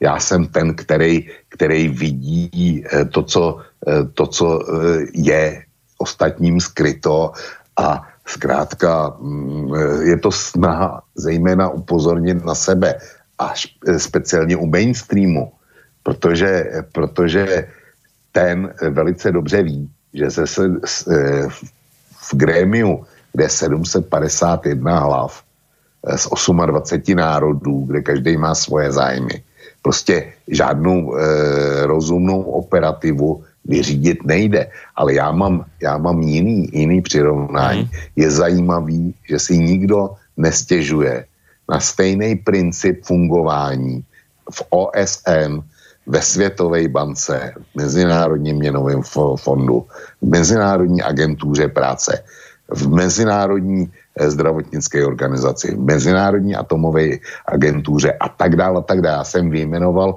eh, snažil jsem se vyjmenovat ty nejzásadnější světové organizace, eh, kterých jsme taky členy kde vláda vysílá e, svýho zástupce a ten zástupce jedná. Nikde není nějaký parlament. Je to e, ty, ty organizace Světová banka nebo Me, Mezinárodní měnový fond nebo OSN jsou organizace minimálně stejného významu. Pardon, jako Evropská unie. A nikdo se nad tím nepozastavuje že tam není žádný parlament, že tam je, eh, že tam je demokratický deficit naprosto absolutní. Eh, vše, eh, všichni, to, všichni to berou. Akorát u Evropské unie by je spousta těch, kterým schází to takzvané hraní si na demokracii. Ale když to hraní na, na demokracii projde, tak Evropská unie z toho vyjde naprosto ochromená a neschopná jakýkoliv akce. Jestli, jestli si myslí, že je tohle dobře a že eh, demokracie má přednost před eh, akceschopností a výkonností, tak nechce podívají na Výbarskou republiku v Německu, což byla eh, demokratická záležitost. Ale Výmarská republika skončila na svou neschopnost, neochotu se dohodnout a tak dále. A jaký to mělo následky, všichni vědí. Jestli je takhle, chtějí, aby takhle skončil projekt Evropské unie, tak potěž pámbu. No, ja by som to teraz dal tak, taký príklad, aby to bolo trošku pochopiteľné, že my sme tu svojho času, kedysi dávnejšie, tiež riešili taký problém, aj v rádiu, to sú, to sú konkrétne, presne typické problémy, že napríklad, čím je toto rádio špecifické, už tým, že si ho poslucháči platia, a teraz v podstate každý ten poslucháč, ktorý si to rádio platí, by mal mať právo vyjadriť sa k tomu, akým spôsobom to rádio bude ďalej fungovať, aké relácie tu budú, nebudú a tak ďalej. A to je, to keď takto poviem, tak to absolútne sedí, ale nakoniec, keby sme toto začali takto uplatňovať v praxi, že čokoľvek budeme v tomto rádiu chcieť urobiť, ako napríklad teraz sme budovali, ja som to hovoril nedávno v bilančnej relácii, televízne štúdio a pýtal by som sa poslucháčov a každý teraz by mal niečo povedať a rozhodnúť, tak by, to, tak by sme to štúdio vybudovali o 10 rokov. Čiže, čiže nakoniec to musí niekto akoby rozhodnúť a a, ale teraz my sme v takej zapeklitej situácii, ja to teraz vrátim ešte opäť k tomu parlamentu, že teraz sa tí špicen kandidáti teda obišli, no ale nakoniec to bude zase Europarlament, ktorý musí tých kandidátov, Přesne. ich musí odobriť. Čiže ja teraz poviem na tom príklade rádia, že ja som teraz vybudoval hej, to televízne štúdio, Nemohol som sa pýtať každého poslucháča, lebo to by trvalo 10 rokov, treba sa posunúť ďalej, ale teraz ako aby som, už som to vybudoval, ale teraz sa musím znova akoby pýtať všetkých poslucháčov a, a ja som tým pádom nič nevyriešil, čiže, čiže toto je to zvláštne, že teraz je to vlastne v polohe, že, po, že poslanci, ktorí sú teraz urazení, že boli obídení, že ich špicen kandidáti boli vylúčení, že sa nehralo podľa pravidel spred 5 rokov, tak teraz títo nahnevaní a urazení europoslanci musia odobriť tých kandidátov, tých piatich, o ktorých sme hovorili toho predsedu Európskej komisie, predsedu Európskej rady eh, a tak ďalej, a tak ďalej, centrálnej banky, zahraničných vecí, hej, oni ich musia odobriť. No a teraz, čo to ale znamená, že No ak sú tí poslanci urazení a nahnevaní a stiažujú sa, že teraz takýmto spôsobom bolo s nimi zametené, tak je vysoká pravdepodobnosť, že oni to môžu teraz komplikovať a týchto kandidátov, ktorých teda vybrala rada, tí 28 majiteľia Európskej únie, tak tí, ten Europarlament im to vráti v tom, že im jednoducho týchto kandidátov neschváli. A teraz moje dve otázky, že do akej miery je toto podľa teba predpokladateľné, že, že tam zafunguje nejaká taká ja neviem, ješitnosť. A ak sa to, tá druhá, strana, druhá vec, ak sa to udeje, eh, čo by to mohlo pre Európsku úniu znamenať? No tak a ještě ty otázky jsou naprosto na místě, logický a je fajn, že se položil. Ale já začnu odinut. Je ještě pátý funkcionář, o kterým zatím nebyla řeč. A to je šéf Evropského parlamentu jako, jako takový. A ten už je zvolený, což je jakýsi Ital Sassoli, mm-hmm. myslím, že se jmenuje. Mm-hmm. Ano, Sassoli. A to je e, člen evropský, je, jeden z místopředsedů z minulé periody a e, člen Evropské socialistické strany, takzvaně. Proč o tom mluvím? Protože já osobně bych čekal, že Evropský parlament, když bude volit e, tohoto svého rozhodujícího funkcionáře, takže pokud mu vadí, že nebyli, nebyli zvoleni špicen kandidáti, do eh, čela evropských orgánů. Takže minimálně jednoho z nich bude jmenovat do svého čela jako svého předsedu. Sasoli, pokud vím, a pokud jsem četl, tak byl taky tak nějak eh, predikován Evropskou radou a ku podivu byl zvolen. Čili mě ty, eh, mě ty výhrady Europarlamentu a stížnosti ze všech možných stran přijdou divný v téhle souvislosti. A teďko k tomu, eh, na co si se ptal. Ano, Evropský parlament bude muset schválit těch pět funkcionářů a nebude to rozhodně jednoduchý. A já se domnívám, že vůbec není zaručeno, že eh, speciálně Ursula von der Leyen projde. Mm-hmm. Protože ta je největším trnem foku a například e, německý sociální demokrati prohlásili, eh, že ji v Europarlamentu volit nebudou. To tež určitě neudělají němečtí zelení.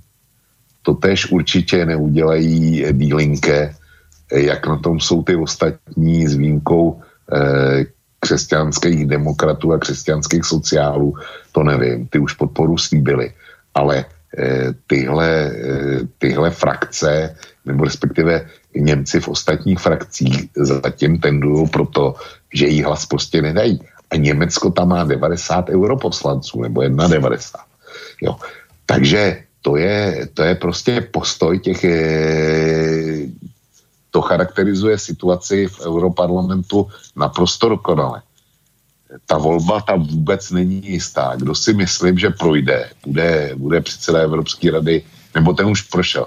Jediný, kdo to má jistý, je pan Michal, mm. eh, eh, předseda Evropské rady jinak eh, minister zahraničí Borel, ten bude muset být potvrzen a bude muset eh, být potvrzen, nebo nevím, jak je to u, u e, guvernérky Evropské mm-hmm. centrální banky. Jestli od, vodní parlament hlasuje nebo ne, ale myslím si, že snad taky. Ja, čiže to nie je tak, že automaticky od tých všetkých piatich hlasuje Europarlament? Ne. Aha, to som nevedel. Ne, ja som myslel, ne. že všetkých musí on riešiť. Ne, ne, ne, ne hlasuje o, o čtyřech. Mm-hmm. Myslím, že, že je tam i guvernér nebo e, prezident Evropské centrální banky, ale určitě tam není předseda Evropské rady. Mm-hmm. To je, to je šéf orgánů e, hlav států a ty si ho prostě zvolili a tam to parlament nemá co, e, co mm-hmm. povídat. No, čiže, čiže vraví, že tá von der Leyenová, tá vyzerá najhoršie, že tá by mohla neprejsť. Určitě. No. Ta, to, se, to se stát může a v případě, že, že ona neprojde, tak to řeší Lisabonská smlouva e, dalším článkem, který říká, že když se tak stane, tak do 30 dnů musí Evropská rada vygenerovat e, novýho kandidáta. A zase by ho, zase by ho generovali týmto a, podobný... a zase stejná procedúra, samozřejmě. A možno by to už robili cez tých špicen kandidátov, nie? Tentokrát, aby sa podobným veciam vyhli. To já nevím já si myslím, že přes špicen kandidáty eh, Manfred Weber, pokud vím, je neprůchozí, eh, toho nechce Francie a nevím, eh, kdo ještě, prostě toho, toho nechtějí. Hmm. A eh, Timmermans jako druhý eh, šéf nebo špicen kandidát druhého nejsilnějšího klubu, tak eh, toho nechtějí zase jiní. A to takzvané vítězství k tomu se určitě ještě dostaneme a musíme hmm. to pojednat. Hej. Tak to je, eh. to je podle mě eh, totální prohra. Jo.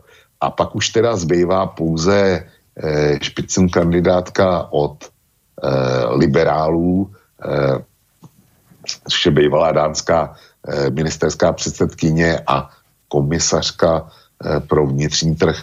Ježíš, teď mi vypadlo jméno. Eh, no to je jedno.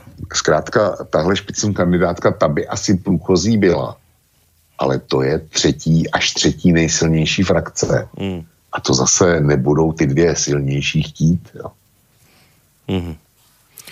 Čiže tak by to išlo zase tým štýlom ako teraz, že sa dohodne Európska rada. Tí 28 by zase Ano, oni se musí dohodnout. Oni, jsou, oni jsou nominační orgán. Hmm. Nikoli v Evropský parlament. Podle Lisabonské no. smlouvy eh, jak si nominace musí přijít pouze z Evropské rady. Hmm. Nikdo jiný. Dobre. Urobíme to teraz tak, že dáme si hudobnú prestávku Jednak, jednak aj preto, lebo naozaj už dlhšie rozprávame, však pozerám, že pomaly sme na konci relácie, ak by sme teda brali do úvahy ten dvojhodinový čas. A no, to v podstate, to v podstate sme sa len akoby ešte vôbec nedotkli tých najpodstatnejších vecí. Máme za sebou ani ne rozehřívací kolo. No, ale Uh, ale aj tak si myslím, že bolo treba tieto veci vysvetliť, ak vôbec sa nám to podarilo, lebo uh, čo nám to, aký to má význam uh, tu rozprávať o špicen kandidátoch, keď ne, poslucháč niektorý nevie, že o čom vlastne hovoríme, tak potom sa v tom celom stráca. Pravím, je to podľa mňa v niektorých oblastiach komplikované, nerobím si nádeje veľké, že teraz v tejto chvíli už všetkému rozumieme, ale aspoň sme sa o to posnažili. Dáme si teraz takú celkom priliehavú pesničku k tejto téme. A po nej sa pozrieme na to, na, už na, aj na tú spomínanú V4, lebo tá bola vlastne e, tiež proti voľbe na základe špicen kandidátov. Mala problém s Timmermansom, o tom sa porozprávame vo pesničke. Či teda V4 je ten víťaz alebo, alebo porazený v tomto smere. Poďme si trošku oddychnúť a po pesničke pokračujeme ďalej.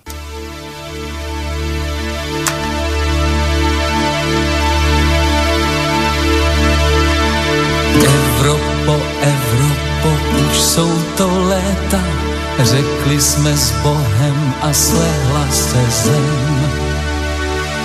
Tak už se nezlob a buď hodná teta, zase nás do svýho domečku ven. Zdraví tě Evropo, Kavka a Golem, kdysi jsme mývali společný vkus. Když podle Atlasu si všude kolem, proč jen si vzdálená takovej kus? Je pravděpodobný a spíš je to tak, že scházej nám drobný na expresní vlak je pravděpodobný a spíš je to tak, že scházej nám drobný na expresní vlak. Kyselý jablíčka jabloně nosí, kež už se sadaři podaří rout. Měli jsme paťu, teď jsme málem bosí, do kapsy hluboko a čím dál hloub. Na, na, na, na, na, na,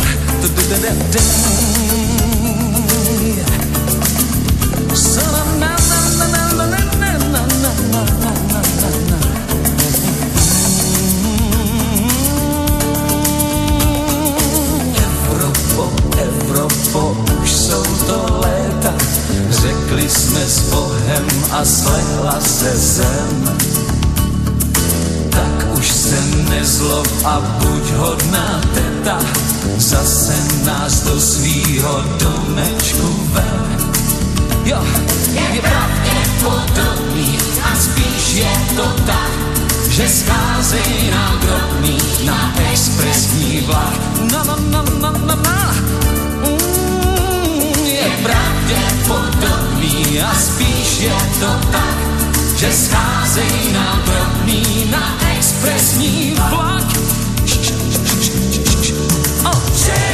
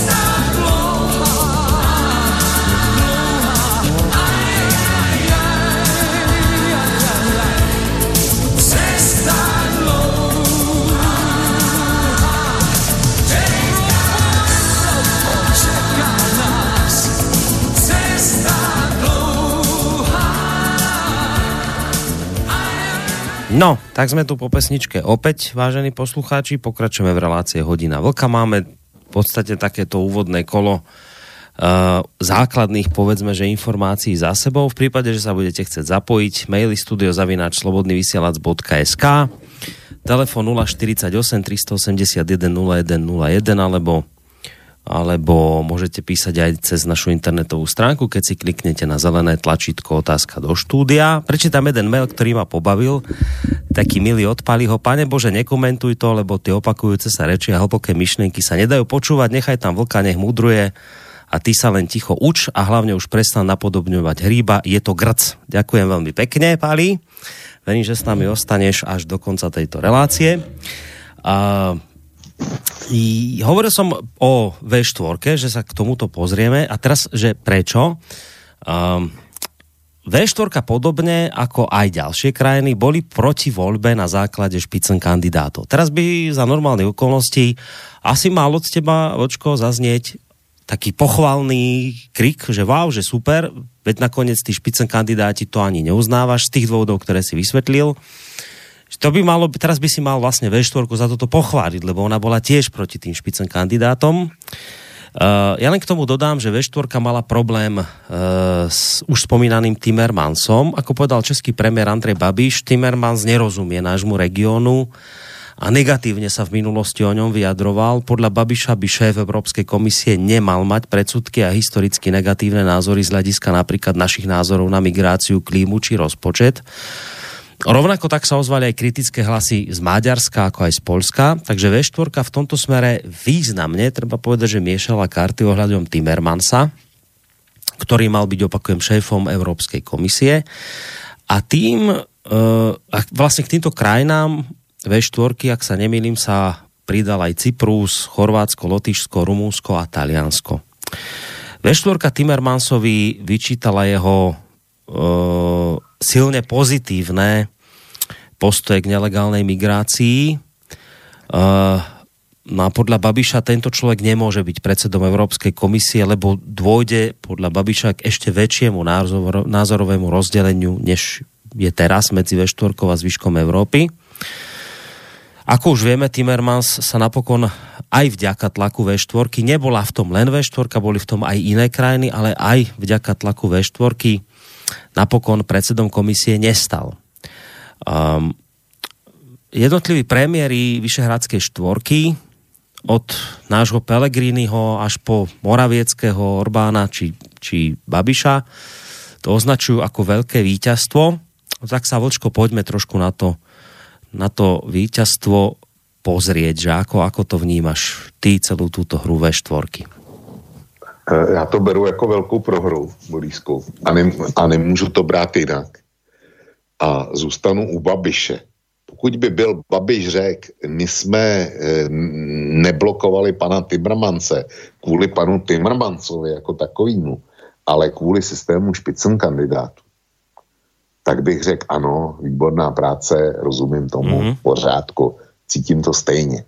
Jenomže on prezentoval především e, jako veliký vítězství to, že bylo zabráněno v nejvyšší evropské funkci Eh, vstup panu Timmermansovi. A to je podle mě šílený nonsens. Protože když si vezmeš toho s tím V4 eh, potom nadšeně souhlasila paní Uršulu von der Leyen, tak vyčítat panu Timmermansovi jeho postoj k migrantům a k migraci, eh, když si uvědomím, že designovaná šéfka Evropské komise, byla věrnou souputnicí eh, Angely Merkelové. A v podstatě okamžitě vždycky nadšeně aplaudovala a podporovala všechno, co dělala eh, kancléřka Merkelová, tak já nevidím vůbec žádný rozdíl mezi postojem pana Timmermanse k migrantům a mezi postojem eh, Uršuly von der Leyen jestliže pan Timmermans eh, prosazoval, jakože prosazoval eh, automatický kvóty a přerozdělování migrantů, tak paní Ursula von der Leyen posazovala to také, eh, to samý. Jinými slovy, jestliže je Frank Timmermans eurofederalistou, no tak ty tam máš připravený, pokud vím, záznam o tom, co řekla Ursula von der Leyen ohledně e, Spojených států evropských. Ona je jejich nadšenou zastánkyní. Mm. Čili mezi Frankem Timmermansem a e, paní Ursulou von der Leyen není žádný faktický rozdíl. Říkat, že Frank Timmermans nerozumí našemu, e, našemu e, regionu tady ve středoevropskému E4, e, V4 a tvrdit, že paní von der Leyen eh, ho zná, tak to je další nonsens, protože pokud vím, Ursula von der Leyen pochází z Dolního Saska, kde byl její otec eh, Ernst Albrecht, dlouhá léta velmi úspěšným eh, zemským ministerským předsedou. A eh, pokud mě paměť neklame, tak eh, Dolní Sasko Myslím si, že hraničí taky s Holandskem. Má společnou hranici. Jestli, nedám za to ruku do ohně, ale myslím si, že ano. Ale v každém případě z Dolního Saska blíž do, eh, blíž do Holandska než do České republiky. A eh, tudíž tím chci říct, že povědomí o tomhle, o tom našem regionu a jeho špecifikách mají oba dva asi tak stejně. A kdybych to měl eh, brát do slova, tak ze všech možných men, který padali, tak nejblíž eh, a největší znalosti ohledně středoevropského regionu musel mít Manfred Weber, protože eh, já jsem si s vámi našel místo, kde bydlí, tak je to, je to přesně na půl cesty mezi Regensburgem a Ingolstadtem a na české hranice to má asi 60 kilometrů. Jo, když už teda jsme u toho, u těch, u těchto detailů takže já nevidím žádný, žádný rozdíl a to všechno, co říká Andrej Babiš, je jako vždycky eh, v lepším případě polopravda a v tom normálním je to, je to prostě vylhaný.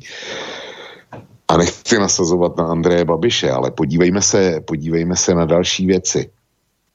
Podívejme se například na to, proč vadil Frank Timmermans eh, České republice, proč vadil Polsku a proč vadil Maďarsku. Však počkaj, ja však to, ne... to vieme, že prečo im vadil, no preto, lebo mal ako som to tam spomínal v tých, e, však e, lebo mal pozitívny postoj k migrácii, lebo nerozumie tomuto regiónu. Ja viem, ja, no. viem, kam, ja viem, kam mieríš, len ešte chvíľku ťa tu zastavím. Treba zdôrazniť, to si treba uvedomiť, že toto sa povedalo na vonok, toto sa povedalo ľuďom, to povedali naši premiéry, to povedali nám, že toto je ten problém. A, a však áno, však s migráciou máme problém, je problém naozaj s pánom Timmermansom, ktorý fakt, to je objektívny, fakt on tlačil na tie povinné kvóty, takže to s tým máme problém, len teraz, e, no dobre, len čím my ten problém ideme nahradiť, toto je strašne dôležité si uvedomiť, že my problém s menom pán Timmermans, ktorý nám vadí kvôli kvótam a tým ostatným veciam, ideme nahradiť von der Leyenovou, ktorá nám už nevadí. Práve naopak, myslím, že váš premiér to bol, ktorú tak celkom pekne ano. vychválil. Tak no. ja vám poviem len zo pár, zo pár bodov k tejto páni. Kto nám teda nevadí? Kto je dobrý? Tak nominantka na šéfku komisie je náruživou zástavkyňou ďalšej európskej integrácie, to som už spomínal. Doslova povedala, verím, že raz vzniknú Spojené štáty európske, podobne ako teraz funguje Švajčiarsko, Nemecko alebo USA. Tak, nevad, tak nevad, táto žena nám nevadí, ktorá hovorí o potrebe vzniku Spojených štátov európskych. Tá je dobrá. Podporovala kvóty pre rovnosť mužov a žien, dokonca českí ľudovci uh, uh, už v roku 2013, to, to, je iné niečo, už v roku 2013 obhajovala adopcie detí homosexuálnymi pármi. Citovala pritom vedeckú evidenciu, že deti vychovávané homosexuálnymi pármi sú na tom rovnako dobré ako deti, ktoré sú vychovávané heterosexuálnymi pármi. Takže pani, ktorá tlačí do popredia adopcie detí homosexuálmi, je fajn, ale Timmermans je zlý. Ale táto pani je dobrá. Táto pani vyzýva k spoločnej európskej armáde, vyzvala k väčšej účasti jej krajiny a vôbec krajín Európskej únie k spoločnej obrane NATO, kritiku Spojených štátov, ktoré chcú, aby európsky spojenci výrazne zvýšili výdaje na obranu, označila za oprávnenú. Čiže ona, čiže ak som to správne pochopil, ona súhlasí s tým, že nás Spojené štáty americké kritizujú, že málo zbrojíme. Že mali by sme dávať viac, že 2% chceme. Čiže včera ste to hovorili v, v trikolóre, si to ty spomínal, že ale keď my ideme pridať na zbrojení, tak niekde musíme zobrať. Čiže pani von der Leyenová, ktorá je ale dobrá pre nás, na rozdiel od Timmermansa, tak tá hovorí, že ona chce, aby sme viacej zbrojili je, asi je jedno, je to zoberieme, či zo zdravotníctva, školstva, to je jedno, ale aby sme tie 2% pekne len dali do toho na to, lebo treba zbrojiť. Tak táto pani je dobrá. Keď v roku 2015 vypukla migračná kríza, otvorene kritizovala Maďarsko za to, že maďarská polícia použila slzotvorný plyn a vodné delá proti stovkám migrantov, ktorí prenikli cez plot z osnatého drátu na hranici so Srbskom a snažili sa dostať do Maďarska. Tak táto pani premiérovi Babišovi, Pelegrinimu, Moravieckému a Orbánovi už nevadí. Tak ja som to len zo pár vecí vymenoval o tejto dáme, ty budeš mať o nej ďaleko lepší prehľad. No mne to nesedí ako obyčajnému radovému občanovi. Mne by to sedelo, keby povedali, áno, je problém Timmermans, fakt nás to štve, čo vtedy robil s tými kvótami. Ja si na to spomínam, mňa to hnevá tiež. Ale z môjho uhla pohľadu by bolo normálne povedať, že tak Timmermans je katastrofa, ale prepačte, von der Leyenová to je katastrofa na entu, ešte popri tomto chlapovi. Nelin, že nie. Teraz sa udiala nejaká zvláštna vec, ktorej teda ja nerozumiem, že pán Timmermans je zlý, lebo urobil jednu zlú vec, ale pani von der Leyenová, ktorá urobila popri tejto jednej istej veci ako Timmermans, lebo ona vlastne je tiež za presne rovnako, tak za migráciu, ako si je teraz ty hovoril. Ale ešte popri tom ďalších 8 hnusných vecí robí, už to teraz preháňam, ale nech, tak tá je dobrá. Tá nám nevadí. No tak ja, radový, obyčajný človek, tomu nerozumiem. Ja nerozumiem tomuto správaniu našich premiérov, vášho a nášho. Tak mi toto skús vysvetliť. No já tě to vysvětlím, protože to je to je přesně to, co jsem začal. Když jsem říkal, pojďme si, pojďme si vysvětlit, proč Frank Timmermans vadí eh, speciálně České republice, Polsku, Maďarsku a nepochopil jsem, nepochopil jsem pozici Slovenska, kde vládne smer sociální demokracie a tudíž, eh, tudíž členská strana Evropské socialistické strany a ona si odstřelí ona se postaví proti špičkovému kandidátovi evropských socialistů. Notabene, já už jsem to říkal včera, Smer bude potřebovat každý hlas. A kdyby, eh, kdyby teda, eh, my se dostaneme ještě k panu Ševčovičovi, jo, ale kdyby teda podpořili evropského socialistu, tak by byli mohli získat mezi svými voliči body. Já jsem nepochopil pozici Slovenska a nepochopím ji e, asi do smrti, ale chápu, proč vadil Timmermans Babišovi, Moravěckému a Orbánovi.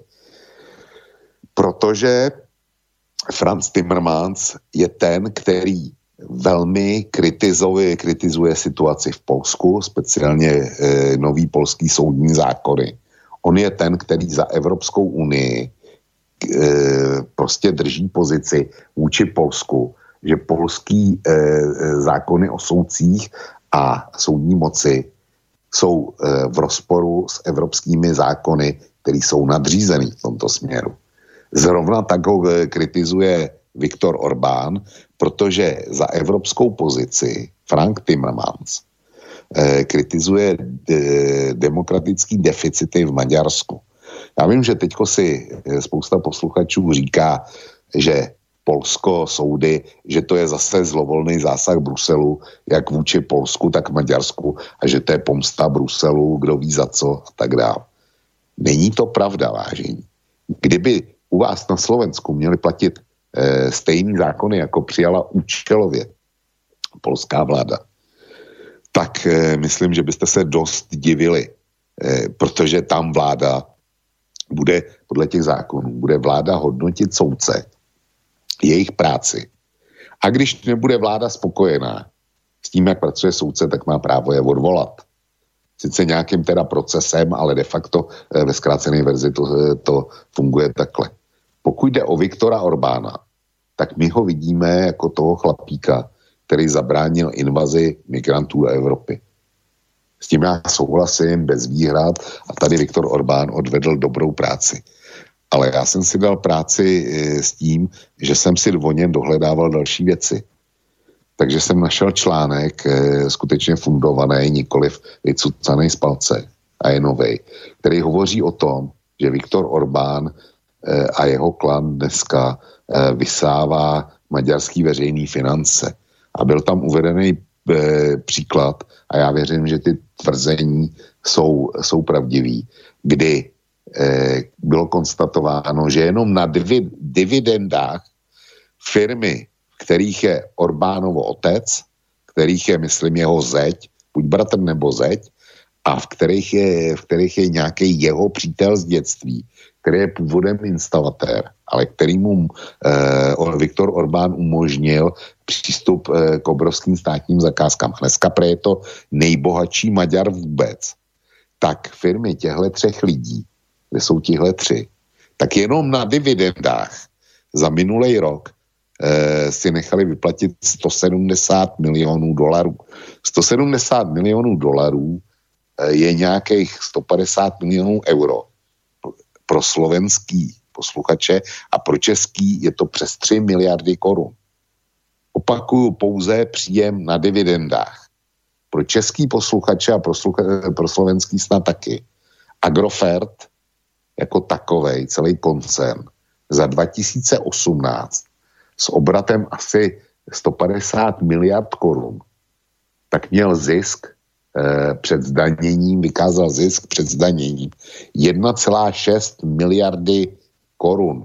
To znamená polovičku toho, co nahospodařil eh, Orbánův otec, Orbánův bratr nebo zeď a jeho přítel z dětství na už dividendách. To je, dividenda je to, co může to, co podnik vyplatí svým, svému majiteli.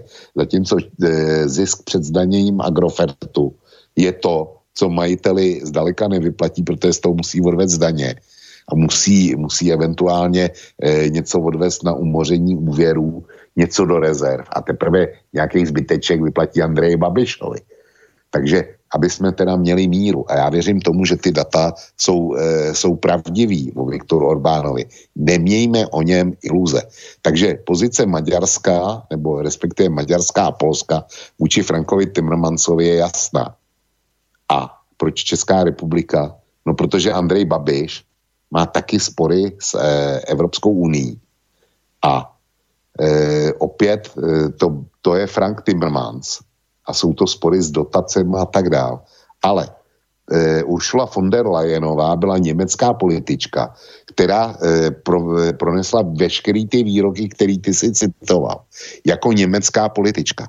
Když to Frank Timmermans byl místo předsedou Evropské eh, komise zástupcem Žána Kloda Junkra a v jeho pravomoci nebo v jeho povinnostech bylo zastupovat Evropskou unii vůči členským státům ohledně dodržování norem Evropské unie. Čili Frank Timmermans, když kritizoval Polsko, Maďarsko, Českou republiku, tak to nebyl jen jeho, jeho soukromý názor ale byla to jeho pracovní povinnost. Hej, že robil to, facto, čo bolo v jeho eh, Dělal zákoně. svou práci, hej, hej. jo. Já se ho nezastávám, dělal svou práci. Vím, že je mu nejvíc a nejviditelněji vyčítán ten tlak na přerozdělování migrantů. Ale Borisku, uslyšíš zase něco, co ode mě slyšíš pravidelně. Já jsem kdysi dělal rozdělení těch 28 členských států na ty, který nejsou ani cílovou, ani transitní zemí. A vyšlo mi, že e, vlastně Vyšegrádská skupina plus Baltský země, to je sedm, sedm členských zemí z, z 28, který nejsou cílem migrační invaze nebo nejsou zatíženy velkými toky migrantů přes svý území. Což znamená, že ty zbylé země, do těch, těch zbylých 20, tak to jsou cílové země, kam se migranti stahují. To jsou země, přes které migranti proudí ve velkých počtech.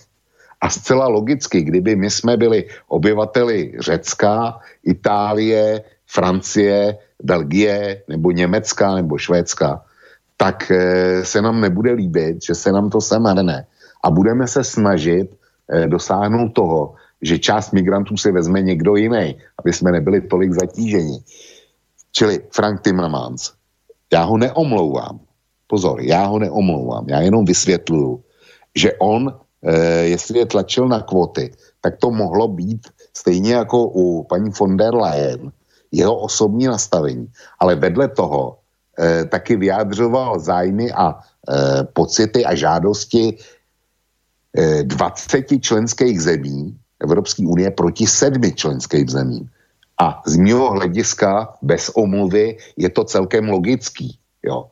Čili dělal svoji práci a to je rozdíl mezi paní von der Leyen, která, která jako soukromá osoba nebo německá politička prosazuje stejné názory jako Frank Timmermans. Zatímco on je prosazovat musel, protože to byl jeho job. Hej, tak toto je pochopiteľné, isté, však my sme o tom robili niekoľko relácií, kde sme kritizovali aj samotného Timmermansa. Ty si sám v tejto relácii povedal, že si dávno predtým už ho kritizoval, kým si ho ešte naše médiá všimli. Čiže tu nejde o to teraz robiť mu nejakú gloriolu, to ani náhodou. Ne. Uh, ale, ale je pochopiteľné to, že keď ty skrátka z titulu pozície, ktorú zastávaš, musíš jednoducho brať do úvahy všetky tie 28 štátov, ktoré ti tu hučia, že počujete, ale robte s tým niečo a 7 hovoria niečo iné. Tak samozrejme, ty si v úplne inej polohe, to si vyskúšal konec koncom každý, kto povedzme nejakú firmu viedol, alebo, alebo bol šéfom, alebo riaditeľom, že, že zrazu, keď musíte brať, brať do úvahy celý ten objem ľudí, ktorých tam máte, tak zrazu úplne inak sa rozhodujete. Čiže toto je do istej miery pochopiteľné, bez toho, aby sme ho obhajovali ja som za seba poviem rád, že Timmermans nie je šéfom komisie práve preto tlačenie na, na kvóty, lebo aj ty sám hovoríš často o tom, že my musíme hľadiť na svoj na svoj prospech, tak v našom, v našom záujme bolo, aby tie kvóty neprešli a kto tlačil na to, aby prešli a bol práve Timmermans, takže ja som rád, že neprešiel tento chlap, ale naozaj musíme sa tu skrátka, tu, musíme si tu povedať nahlas vec, ktorá nesedí. Nemôže nám na jednej strane vadiť Timmermans a na druhej strane nevadiť niekto, kto je nie že rovnaký ako Timmermans, ešte horší ako Timmermans. Lebo von der Leyenová je niekoľkonásobne no horšia. Dobre, teraz už preháňam veľmi, ale akože taká istá, napríklad v migračnej otázke, presne taká istá, plus tie ďalšie body, ktoré som tu vymenoval a teraz sa tvárime, že ale tá nám nevadí. No tak potom to znamená, že naozaj v tom museli byť nejaké osobné antipatie, ktoré viedli českého premiéra, maďarského premiéra, polského premiéra k tomu, aby jednoducho robili všetko preto, aby Timmermans tam nebol. Čiže z ich uhla pohľadu je to pochopiteľné. Ak nejakým spôsobom Timmermans z titulu pozície, ktorú zastával, tlačil uh, na otlak Babišovi skrz jeho konflikt záujmov, ktoré, konflikt záujmov, ktoré zrejme má, tak je pochopiteľné, že Babišovi vadil a chcel vymeniť Timmermansa. Nie naozaj skutočne pre migrát, migráciu a migrantov, ale kvôli tomu, lebo mu tam robil proste problémy s jeho čapým hnízdom. Potom je pochopiteľné, že, že Orbánovi vadil Timmermans, keď mu tam hovoril niečo o slobode médií a neviem čom. A, a, a takisto hneval aj Moravieckého, ktorému tam niečo rozprával o súdoch z titulu svojej funkcie, to musel riešiť. Tak mu hovoril, ale tie súdy, ktoré tu robíte, to je v rozpore s, s právom Európskej únie a tak ďalej a tak ďalej. Takže je pochopiteľné, že títo traja naozaj mali do istej miery dôvod robiť všetko preto, aby tento chlap nebol šéfom komisie. No jo, Borisku, e, e, ty si říkal, že paní von der Leyen osmkrát horší a pak si se opravil, že ne. Ona teda bohužel, e, bohužel si měl pravdu, nevím, jestli osmkrát horší, ale ona horší je. Hmm. Hmm. Franku Tim, Timmermansovi můžeš vyčítat všechno, ale e, určitě ne to, že by byl neschopný. Hmm. Paní Ursula von der Leyen byla dobrá německá ministrině rodiny, kterou už tou funkcí vádní začala. Byla mizernou, byla mizernou ministriní práce a sociálních věcí, kterou vykonávala v době e, té velké německé krize, kdy německá nezaměstnanost trhla rekordy a ona absolutně e, to nikam neposunula. Takže byla přesunuta na obranu. A na obranu, na obraně vysloveně selhala.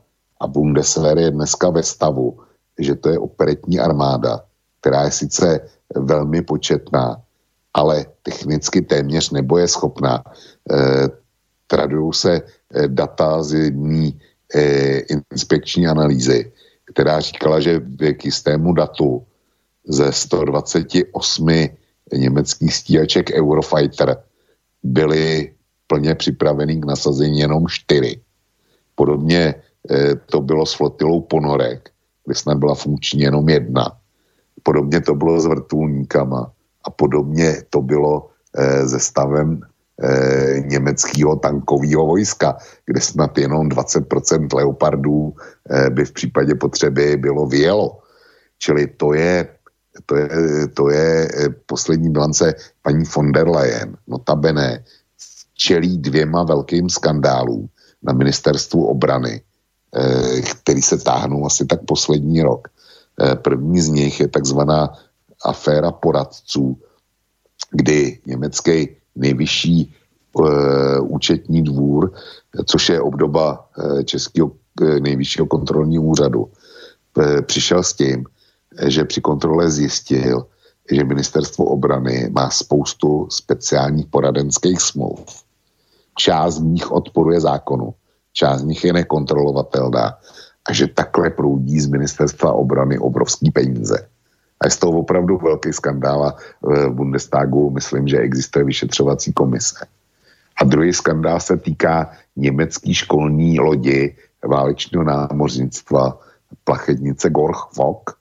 Pokud si někdy viděl starou desetimarku před zavedením eura, tak tam ta plachetnice byla. Jo. To je, prostě byla nádherná Ta po létech šla na opravu, ta oprava původně měla stát 10, 10 milionů eur.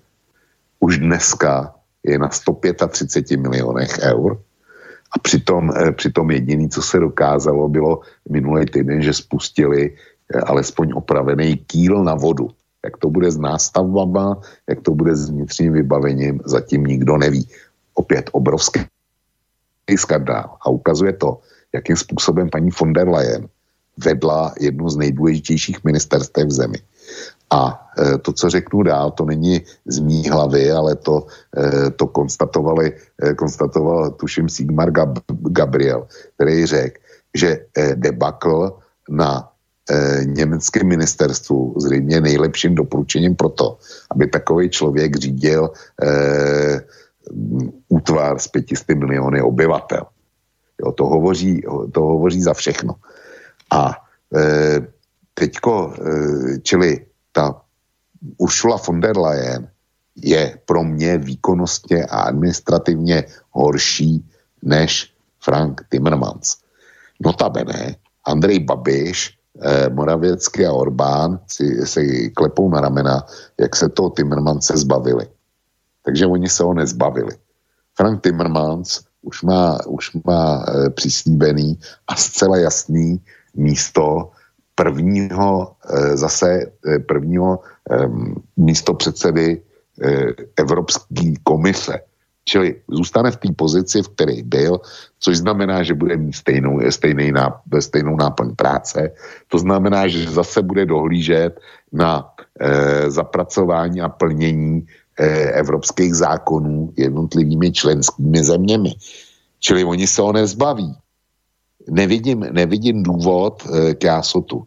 Do čela komise, pokud paní von der Leyen projde, je někdo, kdo je evidentně organizačně a pracovně výrazně slabší než Frank Timmermans.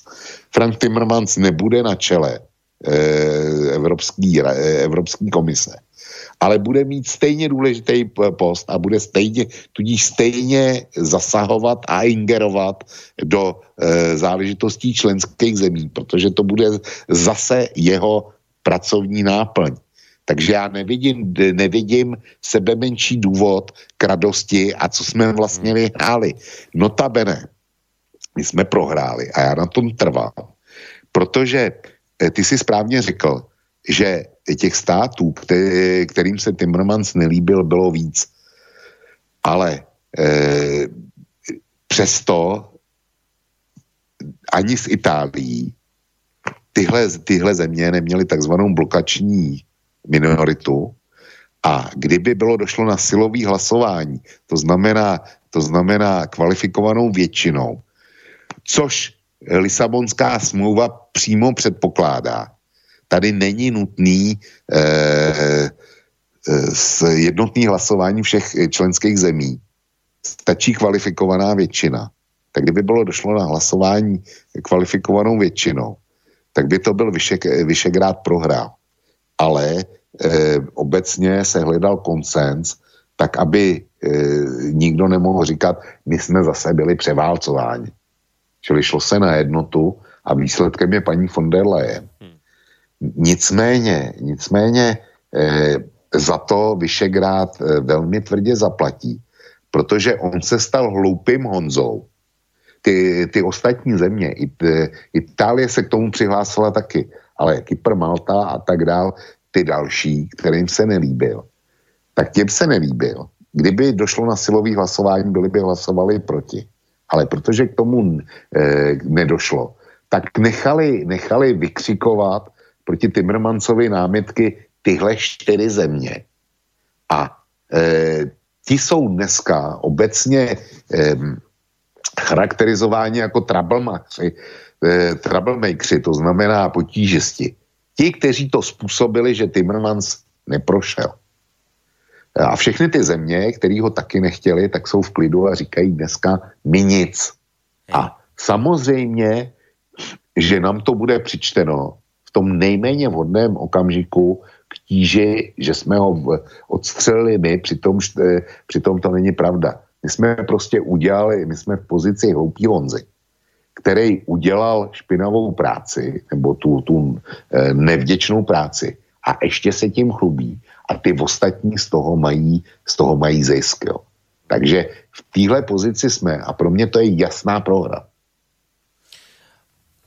Ešte dodám, a pomaly by sme sa mali aj k mailom samozrejme dostať, ešte dodám jednu vec a opakujem zase, bez toho, aby sme nejako potrebovali Timmermansa obhajovať a robiť z Lajenovej bosorku, len treba proste niektoré veci dopovedať. To budem teraz vychádzať, spomínal som, že som tiež čítal ten komentár Eduarda Chmelára, on tam vlastne um, okrem iného hovorí o tom, že vlastne tomu Timmermansovi dosť krivdíme, ale Eduarda Chmelára treba v tomto smere brať s rezervou, lebo Eduard Chmelár je pro-migračne nastavený človek. Ale nič menej, skrátka hovorí okrem iného, že Timmermans presadzoval mnohé odvážne sociálne návrhy, napríklad v roku 2016 nastolil víziu, aby všetci ľudia na rovnakých pozíciách, rovnakých firmách dostávali rovnakú mzdu, teda aby slovenský robotník vo Volkswagene nebol horšie platený ako nemecký, vtedy mu oponoval náš e, slovenský europoslanec Richard Culík, šéf SAS v rakúskej televízii, ktorý sa šokovaného Timmermansa prostoducho spýtal, že na čo, nech to teda nechá na voľný trh.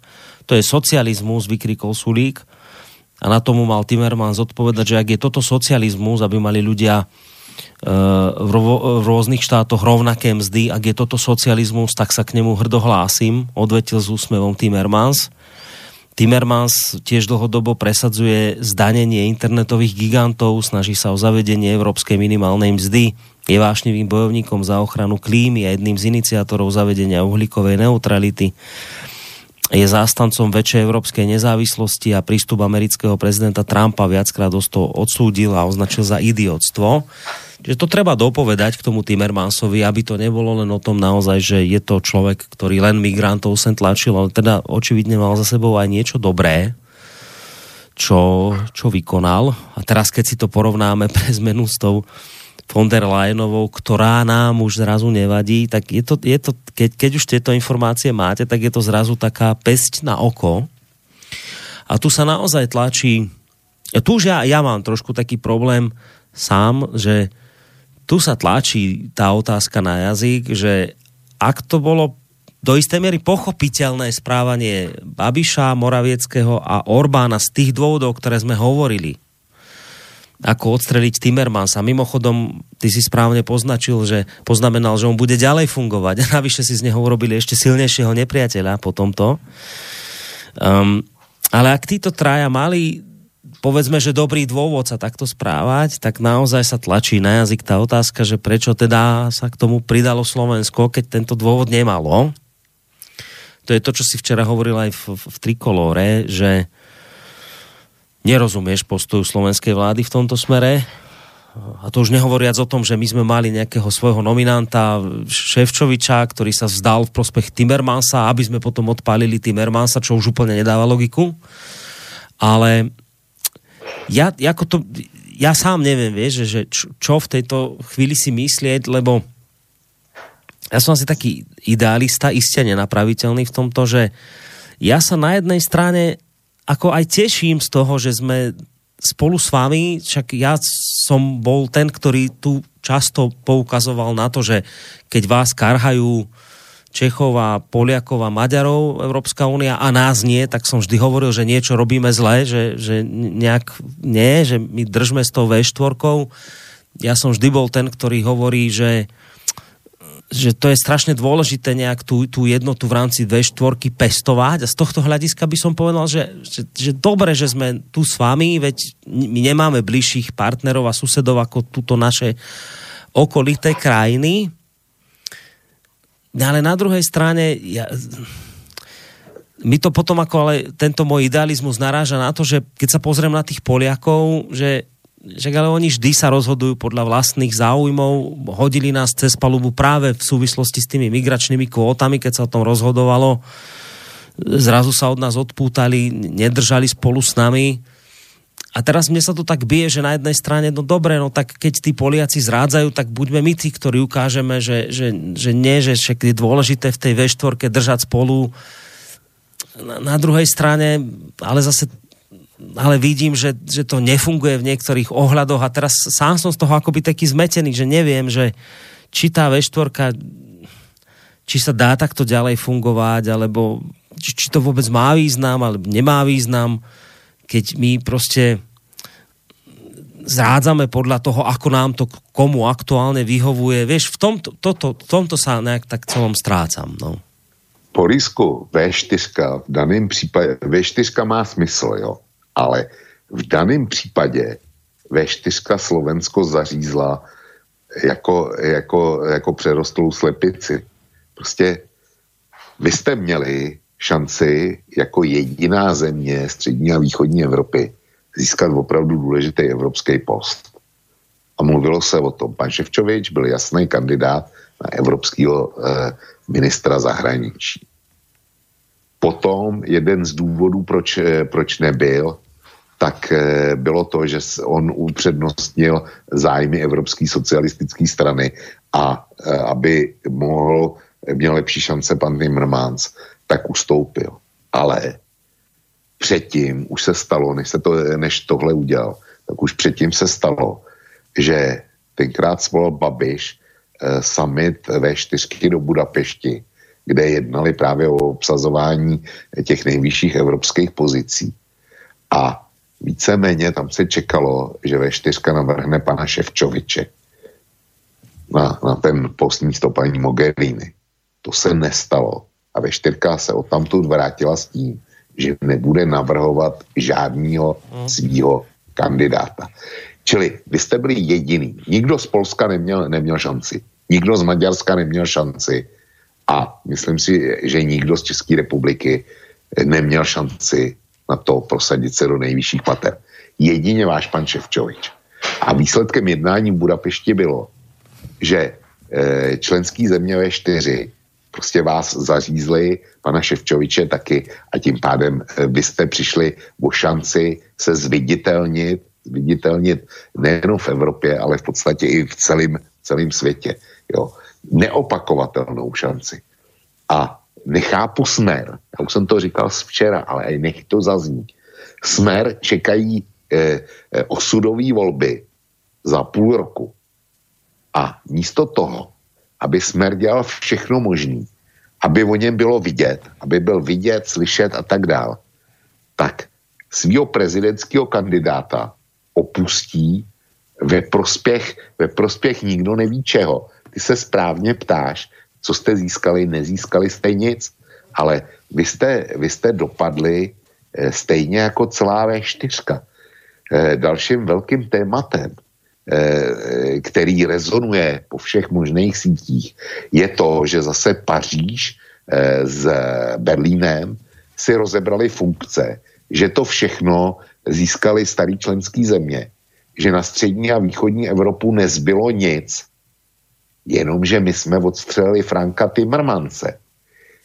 Pro mě to funguje, to funguje takhle. Kdyby býval byl Frank Timmermans postavený do čela eh, Evropské komise, tak v žádném, v žádném případě by se nestalo, že by paní Lagardeová byla šéfkou Evropské centrální banky. Protože sadím se, že po, to, po tomhle postu by si sáhlo Německo a konkrétně by se byl prosadil pan Weidemann. A já si myslím, že by to bylo daleko, eh, daleko rozumnější a lepší než paní Lagardeová, protože paní Lagardeová je e, příznivkyní kvantitativního uvolňování a podobných záležitostí. Když to pan Weidemann je e, zastáncem úplně opačného kurzu. Ten například říkal, že kvantitativní uvolňování, tak jak ho, jak ho prosazuje pan Draghi, takže byla, byla naprosto zbytečná operace, protože v té době klesaly ceny ropy a ty by byly, e, obstarali stejný efekt, aniž by e, v oběhu bylo nadměrné množství měny. A paní Lagardeová, její nominace znamená, že Itálii budou, bude, eh, budou uvolněny další a další limity na financování jejich marodných bank. A Slovensko, protože máte euro, tak budete muset být silně ve střehu. Když to, kdyby to bylo na Vajdamanovi, tak ten by provozoval velmi opatrnou politiku. A Itálie by se musela velmi a velmi snažit, aby si každou, každou pomocnou tranči zasloužila. Jo. My euro nemáme a kdyby se s eurem něco stalo, tak máte problém vy a e, ten problém budete spíš mít e, s Lagardeovou než s Weidermanem. Vlčko, trošku ťa preruším, lebo máme poslucháča na telefónnej linke. Poďme si ho vypočuť. Dobrý večer. Mm, dobrý večer. Ja si osobne, tu je Lubomír z Bratislavy. Nech sa páči. Ja si osobne, ja si osobne myslím, že nezískala ve štvorka aspoň súdržnosť. To je jedna vec. A druhú vec, ktorá, ktorá mi stále ako znie, je taká, že, že ja si aj tak myslím, že celá tá režia prebehla cez uh, tie silné krajiny, Nemecko, Francúzsko. Timerman bol nejaká obeď na to, aby proste nemuseli z V4 tam niekoho dať. To, ako budem počúvať. Mm, ďakujeme veľmi pekne za tento telefonát. Ja aj hneď nadviažem. Lebo keď ja hovorím o tom, že sám sa v tom strácam, tak to tak cítim podobne ako tu poslucháč, ktorý hovorí a nezískali sme tým súdržnosť a teraz, že nakoniec nie je to dôležité ťahať za jeden povraz aj v čase, keď nám to môže uškodiť. Na druhej strane, dobre, to sedí, áno, treba ťahať za jeden povraz, ale, ale keď tu máte tých Poliakov, ktorí vás pri každej príležitosti zrádzajú podľa toho, ako im to vyhovuje, tak ma to tak celé nejako, ne, neviem, no nerozumiem tomu, nerozumiem. Ja sám si v tomto neviem dať nejak rady, lebo chcel by som veriť tomu, že tá súdržnosť je nadovšetko. Že tá V4 je pre nás mimoriadne dôležitá. Nakoniec, ty sám, Vočko, hovoríš o tom, včera to asi tiež padlo, mám pocit, aj niečo za pána Harabina, kde hovoríš, no, mnohom s ním nesúhlasím. Ale je v rodine slobodného vysielača, tak som s ním. Hej. A toto je niečo, pod, taký podobný princíp mi z tohto lezie, že My tu predsa, ja viem, ja, ja teraz čítam mainstreamové médiá, ktoré vypisujú o tom, že toxická V4 treba opustiť, Slovensko má iných spojencov ďaleko bližších, hej, to naši, všetci naši progresivisti už vidia, že V4, táto nacionalistická, protimigračná je niečo zlé, treba z toho vystúpiť, je to toxické, je to zlé a už hneď navrhujú, s kým sa máme kamarátiť. Mne sa toto nepáči. Ja, ja by som veľmi chcel, aby tá V4 proste držala spolu, aby, aby jej hlas znel a preto to, ako aj poslucháč vraví, že no dobre, ale že, že nezískali sme týmto aspoň nejakú súdržnosť? No, jestli e, považuješ ty a posluchač za výhodu, že jsme získali soudržnost těch, kteří mají, pro, e, který mají e, evidentní problémy s dodržováním e, zákonů nebo přijatých, přijatých závazků vůči Evropské unii, a v konkrétním případě České republiky eh, je to zneužívání dotací, tak jestli, jestli soudržnost v tomto považuješ za výhodu, tak já ne, Borisku. Jo. E, a ta soudržnost okamžitá, ta bude, ta bude vystřídána při nejbližší příležitosti opět parciálními zájmy jednotlivých zemí, jen co, e, jen co e, přijde agenda, kde oni budou moct získat víc než kdokoliv jiný.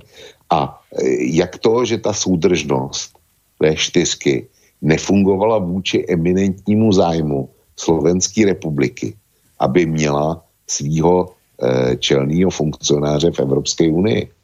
Tohle je pro mě objektivní zájem, protože pan Ševčovič by byl zastupoval jistě i ty tři další země, ale e, pan Babiš a jeho problémy s dotacema, se Slovenskem nemají vůbec nic společného, nebo, nebo e, otázka polského soudnictví. Proč bychom měli být v této otázce solidární s Polskem? Jenom proto, že Brusel to Polákům vyčítá. To nám, e, to nám prostě stačí k zaujetí postoje, postoje jenom to, že Brusel, e, že se Bruseli něco nelíbí, aniž bychom zkoumali co konkrétně eh, se mu nelíbí a jestli náhodou ten Brusel nemá pravdu v, v dané věci. Takže takovouhle, takovouhle jednotu eh, to já za výhodu považovat nemůžu.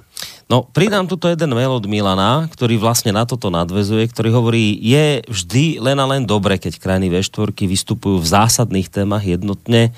Ja som rád, že sa Slovensko takto zachovalo. V4 by mala byť súdržná ak to iní nerobia a hrajú na seba, tak dostali pekný príklad toho, ako treba držať spolu a už to nerobiť, ako napríklad Poliaci. V4 je silná, V4 je silná, keď je spolu, keď sa rozdelí jej názor, nebude už možné nejakým spôsobom pretlačiť. Spomente si na to, ako nás práve spoločná snaha V4 zachránila aj od migračných kvót e, a tak ďalej a tak ďalej. Čiže z tohto hľadiska je pre mňa prioritné držať vo V4 spolu napísal Milan. No tak, eh, tak ty, ty migrační kvóty, to byl naprosto výjimečný, výjimečný případ.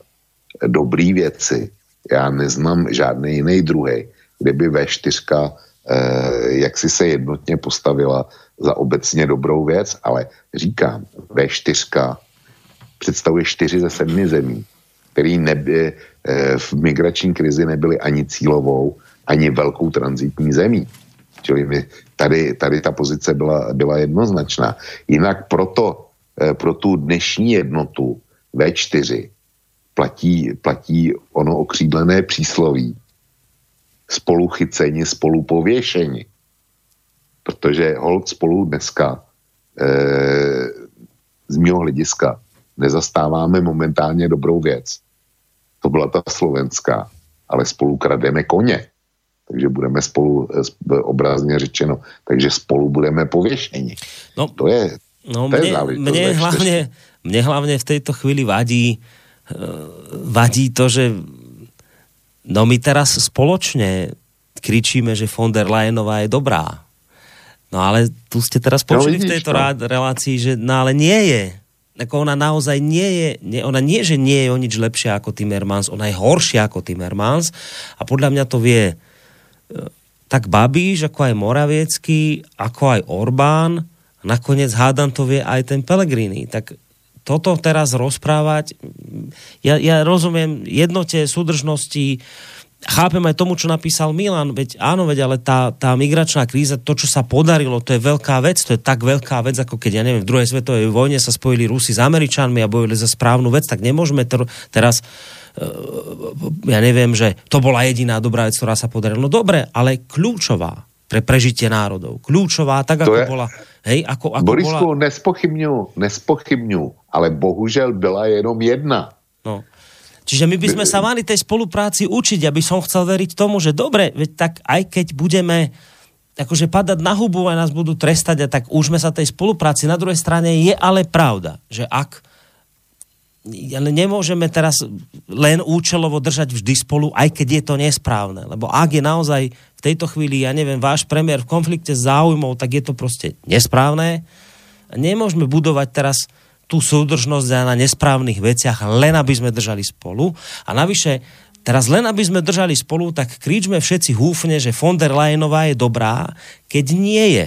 Ona presne ten istý vyznáva pohľad smerom k migrácii ako Timmermans, ona uh, hovorí o tom, že treba adoptovať, ja neviem, deti homosexuálnym párom, ona hovorí o potrebe spoločnej armády, ona sa teší z toho, že budeme zbrojiť, že budeme mať 2% a tak ďalej a tak ďalej, nebudem to opakovať. Tak teraz v rámci súdržnosti jednoty je dobre, keď toto kričíme všetci teraz spolu. Tak tuto, toto mi tu proste nesedí. Máme poslucháča na telefónnej linke. Dobrý večer. Dobrý večer, Peter Skošic. Nech sa páči.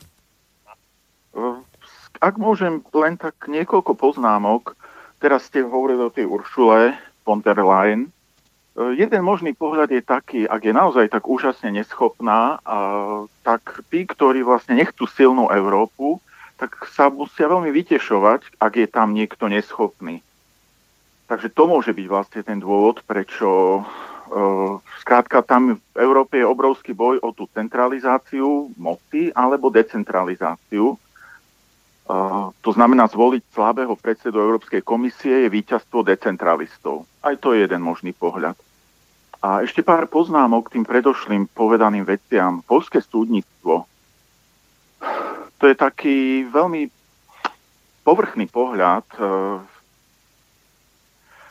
súdnictvo, akože či vyhovuje, nevyhovuje európskym e, normám. Jestuje totiž to pojem, o ktorom sa veľmi málo hovorí, ale ktorý je veľmi výrazný a to, ten pojem sa volá súdny aktivizmus. Je trojdelenie moci, e, súdna moc je jedna z tých troch zložiek a ovládnuť jednu z tých zložiek je vlastne jeden zo spôsobov, ako ovládnuť, ovládnuť nejakú krajinu.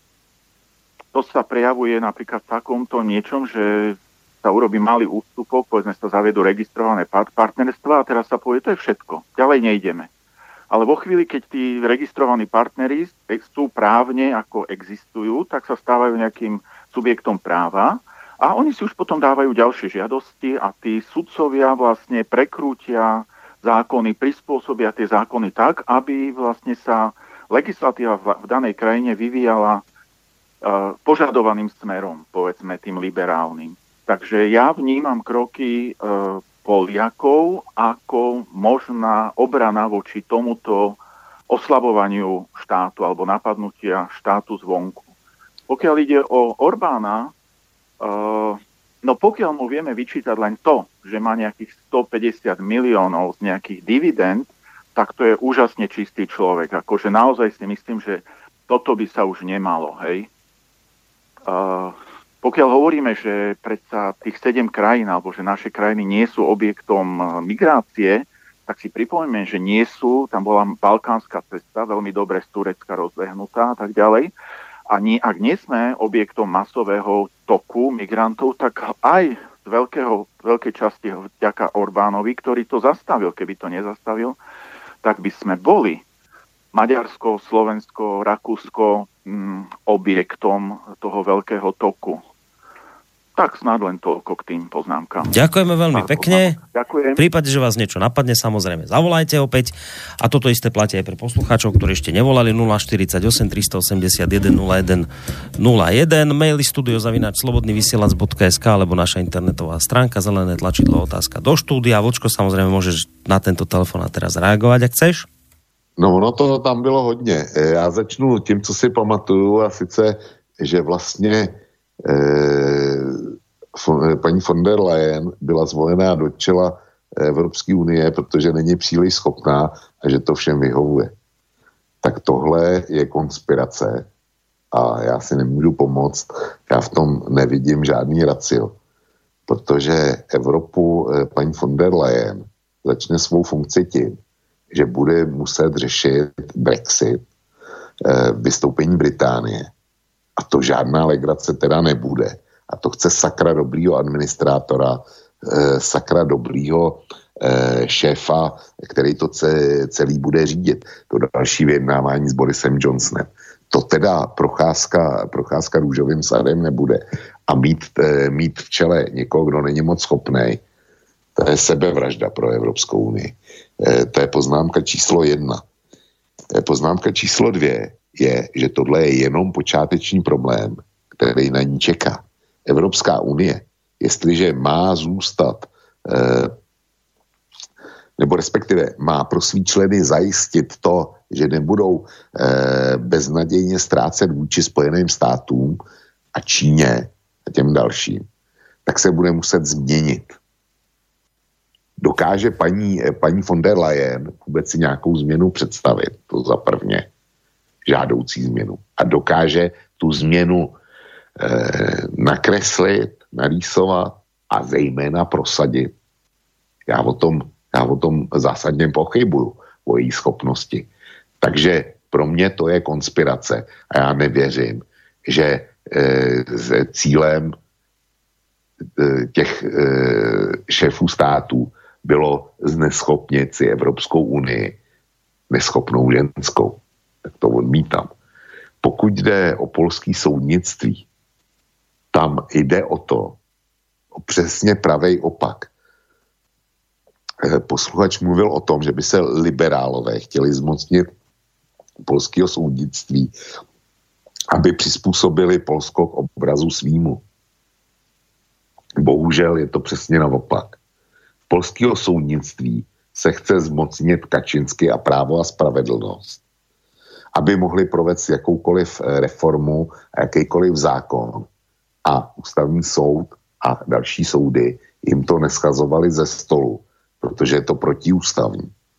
To je smyslem eh, to, těch zákonů, z nich jeden, jeden říká, že jakmile soudce dosáhne, já nevím, asi 65 eh, let věku, takže musí skončit ve funkci a jde do důchodu bez ohledu na to, jak vykonává svoji práci. To bylo namířené proti, proti šéfce Polského ústavního soudu a proti několika dalším přísedícím, kterých se ta vláda nemohla normálně zbavit a který vraceli proti ústavní zákony. To je holá skutečnost. Druhá holá skutečnost je to, že skutečně je zavedený nebo má být zavedený hodnocení soudců, práce soudců vládou. Soudce, eh, soudní moc je podle ústavy a podle všech rozumných ústav, polskou neznám, ale věřím tomu, že i ta byla koncipována tak, že soudní moc je nezávislá. To znamená, jaký hodnocení vládou vůbec nepřipadá v úvahu, protože ta vláda bude práci soudce hodnotit podle svých zájmů a podle svých preferencí takový soudnictví přece žádný rozumný člověk eh, chtít nemůže. A pak tam byla ještě třetí věc, na kterou jsem na, narazil.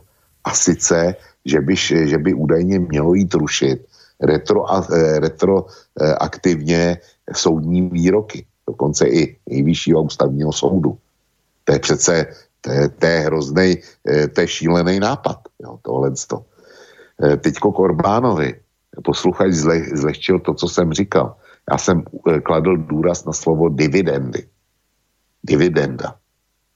To znamená výnos podnikání ve výši 150 milionů eur. Vývoz, eh, to znamená, že eh, když budu uvažovat o tom, že rentabilita by měla být asi tak 3 až 5% z majetku firmy. Takže bychom se bavili o tom, že ten majetek firmy je, jestliže by to byly 3%, tak 50 milionů eur a k tomu dvě nuly je 5 miliard eur. Jestli si někdo myslí, že takovýhle, takovýhle majetek nebo 3 miliardy eur, jak, jak chcete, jestli to bude 3 nebo 5 tak 3 nebo 5, 5 miliard eur, tak jestliže si posluchač myslí, že k podobně velkému majetku může otec eh, Viktora Orbána, jeho bratr nebo, nebo zeď, plus jeho eh, nejlepší přítel, osobní, dlouholetý, který eh, fungoval jako instalatér původně, takže může přijít poctivou prací, tak já si to prostě nemyslím. Je mi líto, ale já si to nemyslím. No. To, to, je, to je můj závěr bez ohledu na to, jestli, jestli Orbán zastavil migraci. A dodám ještě jednu věc. E, to nikoho, nikoho nepřekvapuje, že k té V4 se, se nepřipojilo e, Rakousko, který je ve stejném regionu a má přibližně stejný problém, jako máme my. To opravdu nikoho, nikoho nepřekvapuje. No tak ale to Rakúsko nie je v takom úzkom kontakte v, v nejakých iných Právě. súvislostiach. Právě. Čiže to je to sa ani neočakávalo od Rakúska, lebo však bežne iba tieto štyri krajiny sa stretávajú. Rakúsko väčšinou býva len akoby taký prizývaný host, nie vždy. Čiže tam neviem, to Rakúsko, že či dobre je teraz s ním operovať.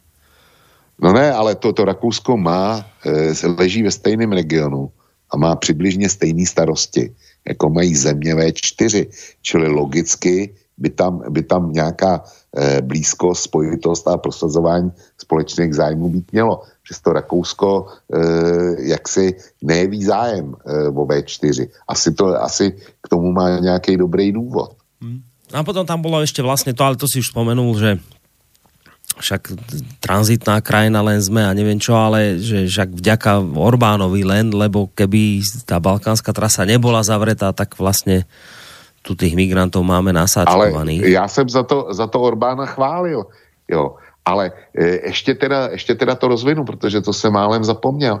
Když se podíváme na společný zájmy, tak jaký máme společný zájmy eh, ohledně, dejme tomu, polského zemědělství, který dneska je velkou eh, specifikou celé Evropy. A řekl bych, dotace do něj jsou snad ještě větší než do francouzského. Mm. To jednak.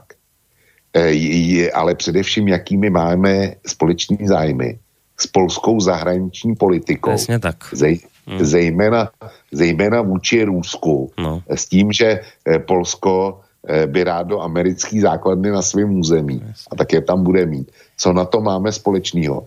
A jaký zájmy společný máme s Maďarskem a s jeho politikou dvojího občanství?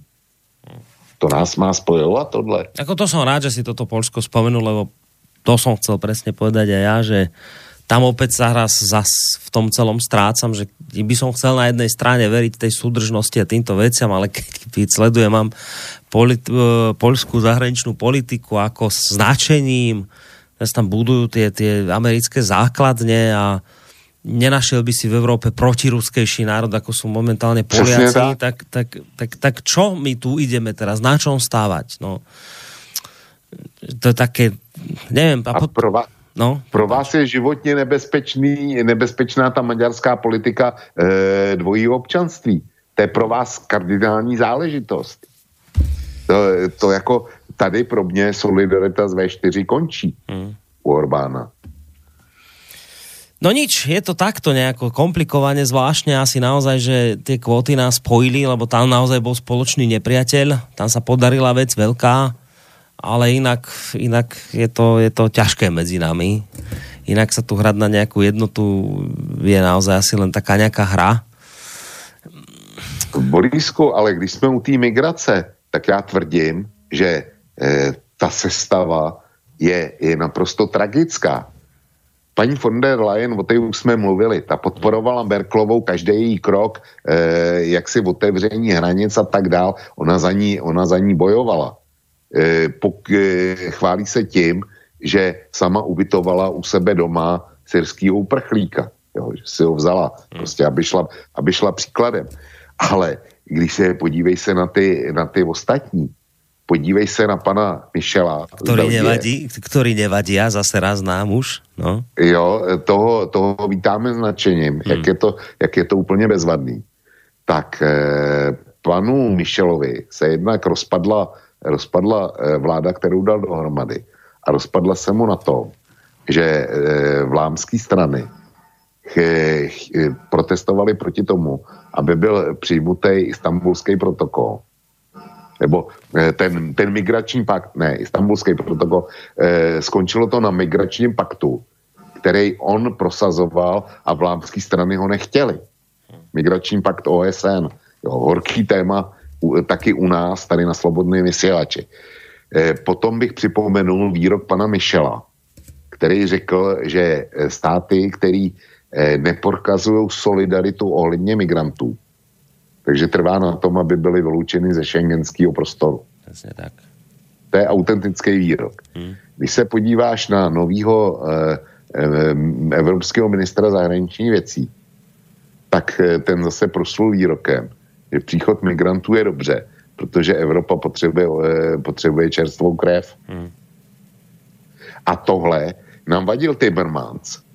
A kdyby byl, kdyby byl pan Timmermans eh, zvolen, tak já si troufnu říct, že ta čtyřka vypadala mm. úplně jinak. Jo.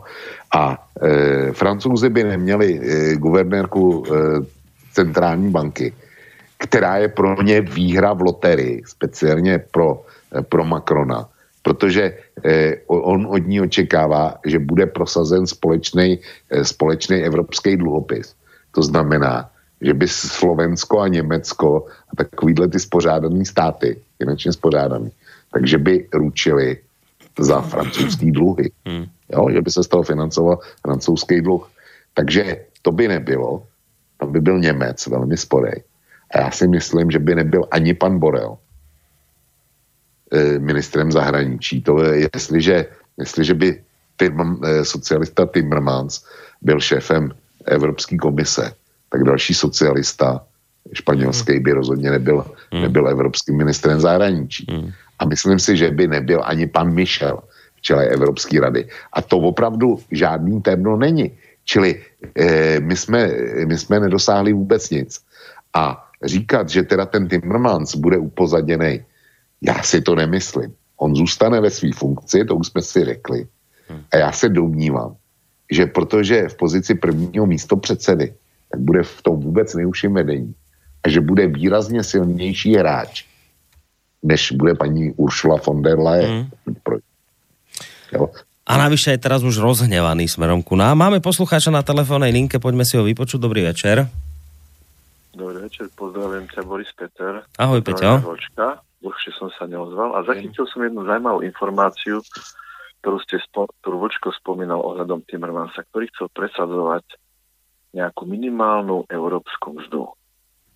Ja si myslím, že toto je nočná mora pre našich podnikateľov e, vo V4, že by minimálna mzda stúpla, pretože my sme ako tou správnou montovňou e, západných firiem, je to vidieť hlavne na východnom a strednom Slovensku, ktoré poznám, kde sú prakticky o všetkých trošku lepších firmách nasačkovaní podielovo Nemci a podobní zahraniční spoluvlastníci, ktorí diktujú, ako tie firmy budú robiť, za aké mzdy budú robiť a tak ďalej rámci priemyselných parkov. To, to sú faktické veci, ktoré viem dokladovať.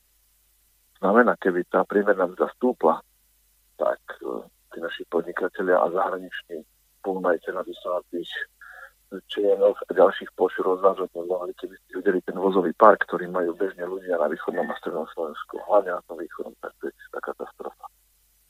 Takže táto vec možno dosť vadí, pretože Timmermans niečo také preukazoval alebo snažil sa zaviesť.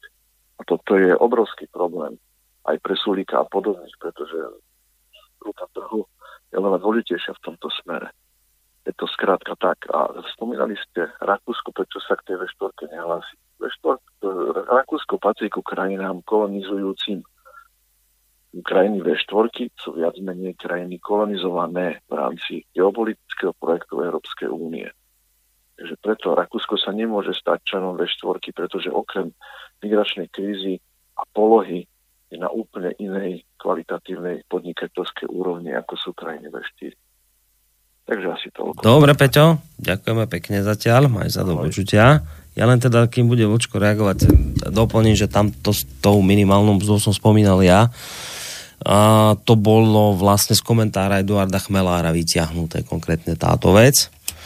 No, toľko teda ja. No, počkej, on Chmelár říkal něco jiného, on chvál, eh, chválil Timmermansa Áno, za to něco práve, že jiného. A nikoliv za minimální, stejnou minimální mzdu, ale za to, že e, e, německý a slovenský pracovník VV by za stejnou práci měli mít stejnou výplatu. Tak, tak, tak. což, je troš, což je trošku něco jiného. E, to, e, tu minimální mzdu ovšem Timmermans prosazoval taky, ale to není nápad Timmermansů jako takový. To je nápad Evropské socialistické strany, i frakce v Evropském parlamentu. Jo, čili, čili to s- e, nejde za osobou France Timmermanse, ale za evropskými socialisty. A je to jejich utkvělá představa, která je neproveditelná. V tom posluchač má naprostou pravdu. To kdyby bylo prosazený, tak si to e, český a slovenský firmy, nikoliv nadnárodní, ale ty český a slovenský nemůžou dovolit. Ty by zbankrotovali. To, to prostě e, Němec... Určitě by nikdo v Německu nesouhlasil s tím, že německá minimální mzda e, se e, posune směrem dolů na úroveň český nebo slovenský. To určitě ne. Oni si představují, že by u nás šla nahoru na úroveň jejich. Ale to je nedělatelný kvůli tomu, že to firmy neustojí, to jednak. A za druhý, i kdyby se to, i kdyby se to prosadilo a bylo to prosaditelné, tak by to znamenalo obrovskou inflaci, v tu ránu obrovskou inflaci v těch chudých, takzvaně chudých zemí, který by zvyšovali, protože mzdy by najednou vyletěly nahoru. Tím pádem by šly, by šly nahoru ceny zboží ale, e, a všech možných služeb. Ale žádný ze států by neměl na to, aby dorovnal třeba důchody. Ale zničily by se úspory, důchodci by e, začali houfně vybírat popelnice a stěhovat se pod mosty. Já to, já to e, v podstatě skandalizuju, ale ono to tak doopravdy je, Borísku. Čili ten nápad je šílený, ale je od evropských socialistů. Hmm. No.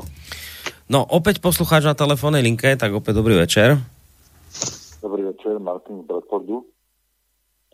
Ja by som chcel krátko zareagovať eh, na vašich dvoch poslucháčov, ktorí telefonovali teraz pred chvíľkou a vlastne aj k tej téme, čo ste hovorili, ale chcel by som sa na to pozrieť tak viacej s odstupom s tým, že v tom správaní, v tom chovaní tých jednotlivých eh, eh, krajín okolo nás je čo dočinenia aj tá mentalita a tá historická skúsenosť, s ktorou s máme. A môj otec bol ročník 1936, mal čo si odžité a e, čo si zažil teda. A ten názor jeho bol na tých, na tých severných susedov Poliakov, že ten národ, ktorým sa, ktorému sa nedá veriť, ktorý v podstate e, vždycky zradí e, tú myšlenku e, spoločnú. Čiže aj tá V4, ja sa domnievam, že je tým Polskom veľmi ohrozená. Tí Maďari na juhu, no to je iná kapitola, ale v tom globále ja si to predstavujem tú budúcnosť tej Európy, teda tú slnečnú, tú, tú optimistickú, keby sa a, tie slovanské národy, a ten, ten mám na mysli teda aj ísť na východ, Srbsko, Chorvátsko a tieto ďalšie, e, spojili a vytvorili taký ten iný, ten blok proti tomu západu a možno, že toto by bola tá jedna z možných ciest. No, takže toľko uh, o, o, odo mňa. No len však slovenský, ná, slovanský národ sú aj tí Poliaci, že to, tam máte aj týchto. Áno, sú, no. lenže, lenže vie, viete, uh, pozrieme sa späť.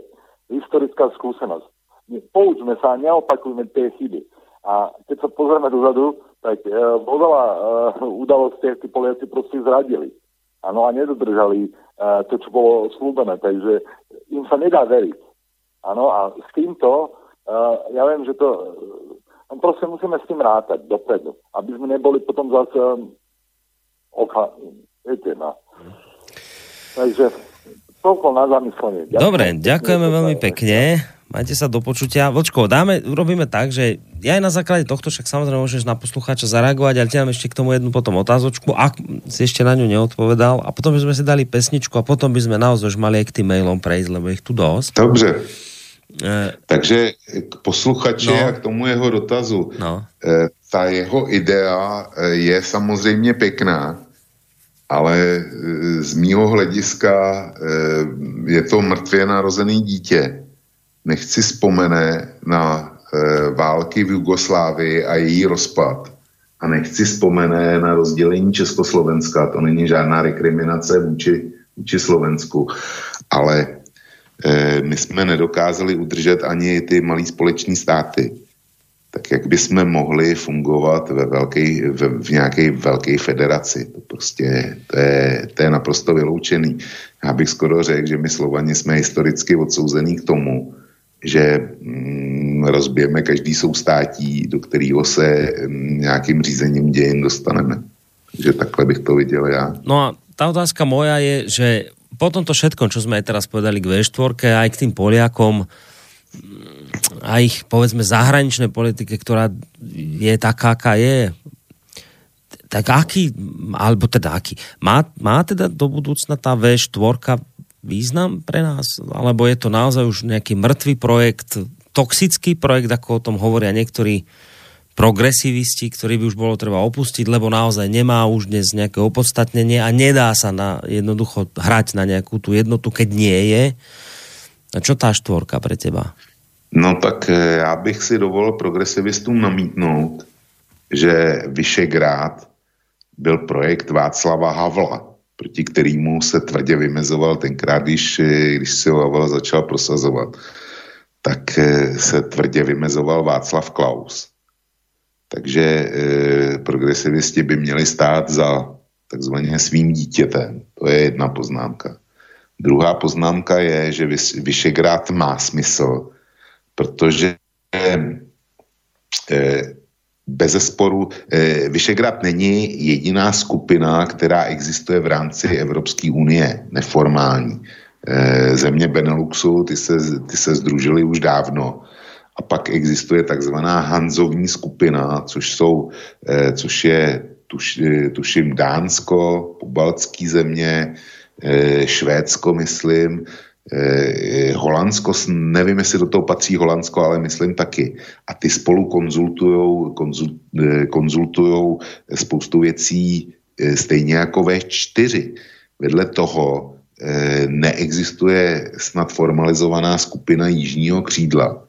Nicméně Portugalsko, Španělsko, Francie, Itálie si zcela evidentně v řadě případů hrajou taky do ruky.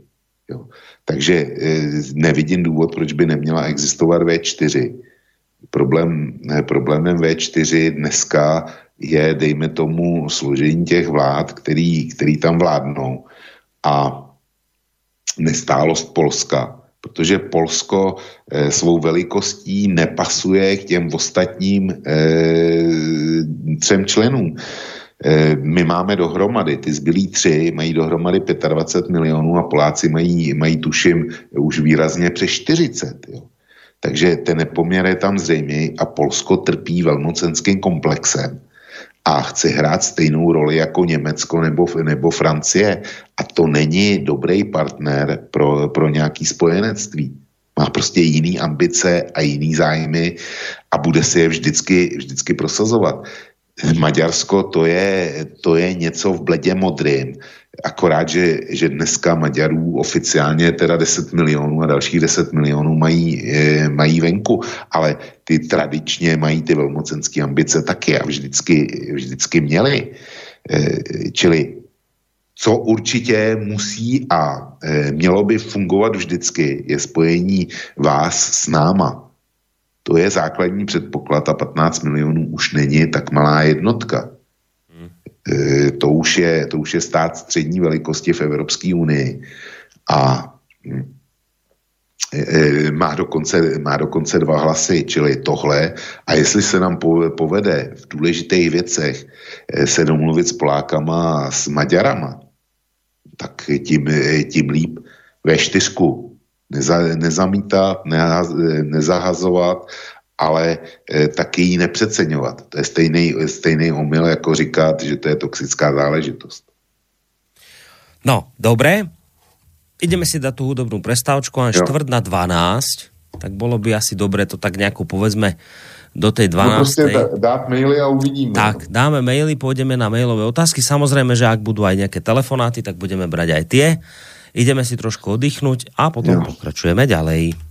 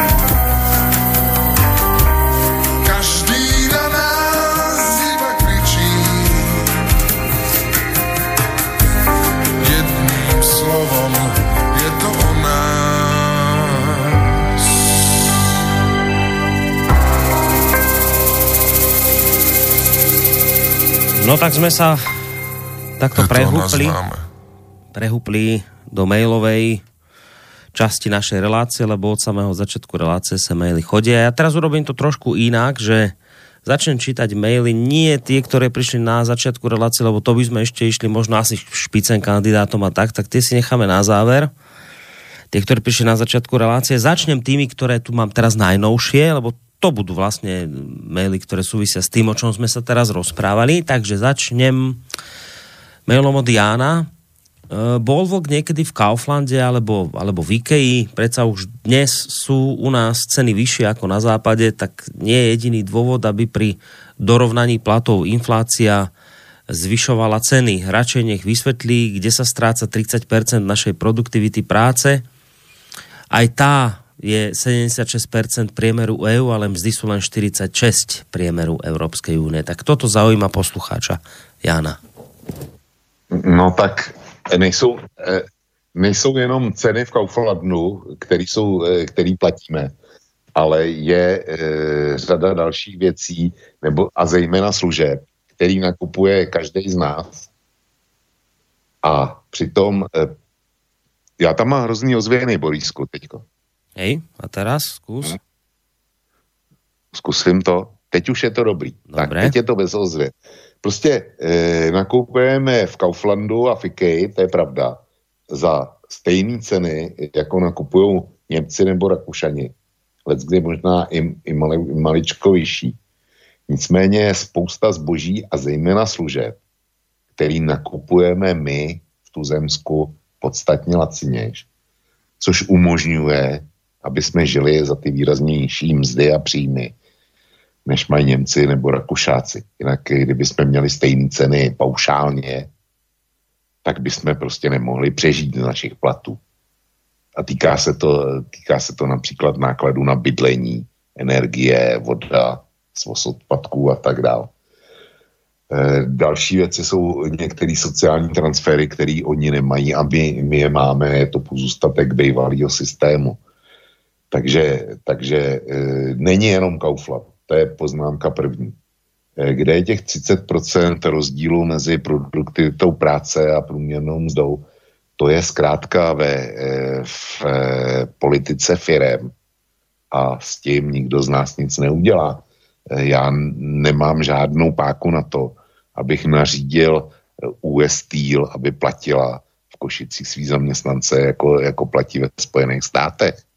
O Volkswagenu ani nemluvě, byť teda platy v poboček tohohle koncernu v Čechách a na Slovensku patří ke zdaleka nejvyšším zemi. Jo, takže, takže to prostě nejde. A kdyby my jsme se dostali na stejnou platovou úroveň, jako, nebo aspoň přibližně stejnou platovou úroveň, jako je to v Německu a v Rakousku, tak já si myslím, že by odsaď spousta firm odešla. To by byl další, další důsledek. A třetí důsledek toho, kdyby ty platy se výrazně přiblížily, tak by skutečně došlo Eh, k velké inflaci. Ceny by vyrostly ještě nahoru, tím jsem si jistý. A došlo by ke znehodnocení vkladů, pokud je máte. Pokud máte v bance, já nevím, tolik a tolik tisíc e, eur, tak najednou e, byste zjistili, že cenová hladina vyskočila, že vy máte reální kupní sílu, nikoliv, e, že si koupíte třeba dvě auta za své úspory, ale že si koupíte půl auta najednou. No.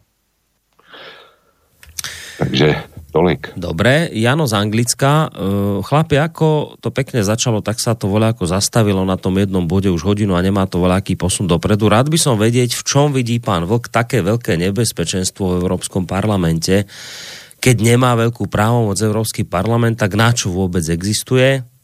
Ďakujem za odpoveď aj na prvú otázku. Aj tak tej sa ešte dostaneme k tej prvej, lebo tá prišla skôr. A PS, to je už na taký dovetok, že keď budeme mať za premiéra pána Kisku o rok, tak budeme mať v zastúpení v Európskej rade Sorošové dieťa. Otázka je, a bude zastupovať koho potom. No.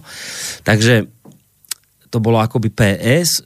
Čiže v čom vidíš také veľké nebezpečenstvo v Európskom parlamente, keď, ako si sám povedal, nemá veľké právomoci Európsky parlament? No, Evropský parlament sice nemá pravomoce velký, ale je to, je to obrovská nátlaková skupina. A bude dělat potíže. A já teda očekávám, že bude obrovský tlak zejména na, eko, eh, na ekologii a to dokonce, eh, dokonce mm, takovej, že bude ohrožený náš průmysl. Já si dovolím, eh, když míním náš, tak míním celoevropský průmysl a jeho konkurenceschopnost.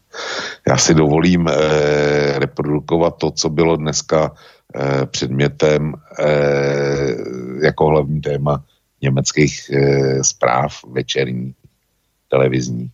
To bylo vystoupení jejich, jejich ministrině životního prostředí, členky SPD, která přišla s tím, že bude e, trvat na zavedení daně z CO2, což znamená, že e, zdaní další daní speciální každý litr pohonej hmot, každý litr topných olejů, každý kubický metr zemního plynu na vytápění, o uhlí ani nemluvě. Prostě ona chce omezit e, spalování fosilních paliv jejich dalším zdaněním, což nám teda e, pro, prodraží život. A jestliže to projde v Německu, tak to velmi rychle když to nebude, eh, když se to nestane celoevropskou eh, mantrou, kterou začne prosazovat i, i Evropská unie, tak se toho určitě chytí národní vlády. Té ty potřebují většině peníze a tuhle daň nám zavedou. Čili to je malý příklad. A ten tlak na e- e- ekologii bude hrozně veliký. Další záležitost je, že e, ty frakce dneska e, jsou tam tři, které jsou velmi nebezpeční. Zdaleka nejnebezpečnější jsou evropský zelený. To jsou prostě fanatici, e, který nemají který jsou vedeni německýma e, zelenýma a ty nemají e, sobě rovnýho ve světě. Takže to jsou opravdu fundamentalisti, eh, kteří jsou schopní zničit evropský průmysl, když se jim dá volná ruka. Eh, pak jsou to eurosocialisti, mě to velmi mrzí, ale ty jsou jenom o málo lepší. A třetí směrem, směrem eh, k takovým těm hodnotám, s kterými má slobodný vysílač a jeho, jeho posluchači potíž, tak to jsou evropský liberálové. To je celá ta záležitost Eh, takzvaných znevýhodněných menšin a, a menšinových práv, eh, kdy eh, prostě menšiny jsou dneska nadřazený většině. Ta většina má právo pouze souhlasit a platit daně, aby bylo na financování veškerých těch nesmyslných výstřelků typu, typu například to, to, co se zavádí ve školství, inkluze, jo, nebo, nebo gender, gender záležitost. Čili tyhle tři frakce, ty budou určovat evropskou politiku. Bohužel je to, je to tak a proto jsou nebezpeční, protože je, oni budou vládnout v podstatě Evropskému parlamentu a prosadí si, svou agendu. A toho já se bojím. No ale hovoril si, že Evropský parlament nemůže navrhovat nějaké zákony. Eh, Borisku nemůže, ale oni si to prostě prosadí eh, budou, budou vytvářet tlak a komise na to bude muset reagovat. Notabene, to je další efekt toho, že nebyl zvolený Timmermans a že se opustila ta myšlenka špicen kandidátů. Eh, Evropská, eh, Evropská rada, aby prosadila eh, svý kandidáty, tak jí nezbyde nic jiného, než zkrátka dát koncese nebo jít na ruku Evropskému parlamentu, aby to jmenování schválil, prostě něco jim nabídnout hmm. výměnou. A podle mě to bude to, že budou daleko víc slyšet na jejich požadavky, než kdyby tam, eh, než kdyby byli akceptovali toho Timmermans. Jo. Takže tudy se prosadí. Dobre, poďme na ďalší mail. Dobrý večer k tej voľbe. Zabudli ste, že Macron chcel rovnocenné zastúpenie žien, tak mu splnili iba jeho želanie. Ja osobne v politike ženy neuznávam, sú ešte horšie ako muži. Napriek tomu, keď som si vypočula analýzu orgánov Európskeho parlamentu od Vlčka, tak mám pocit, že nič horšie ako EU nás nemohlo postihnúť. Mráz mnou prešiel, keď vravel o majiteľoch Európy, o zbytočnom parlamente. Pre nás je zbytočný, lebo nás vždy prehlasujú ale predsa hlasujú za zákon, ktorý nás núti, pri, nútia prijať. Prijali napríklad sumu 10 miliard pre afroeurópanov, Vlčko hovoril, čo musel Timmermans, aby sa rozdelili kvóty, aby netrpelo Grécko, Taliansko, len zabudol, ako infantilne riešili migráciu, zákony pre nich, nič neznamenali a púšťali ich bez pasov víz. Merklová pozvala a, a čušala asi.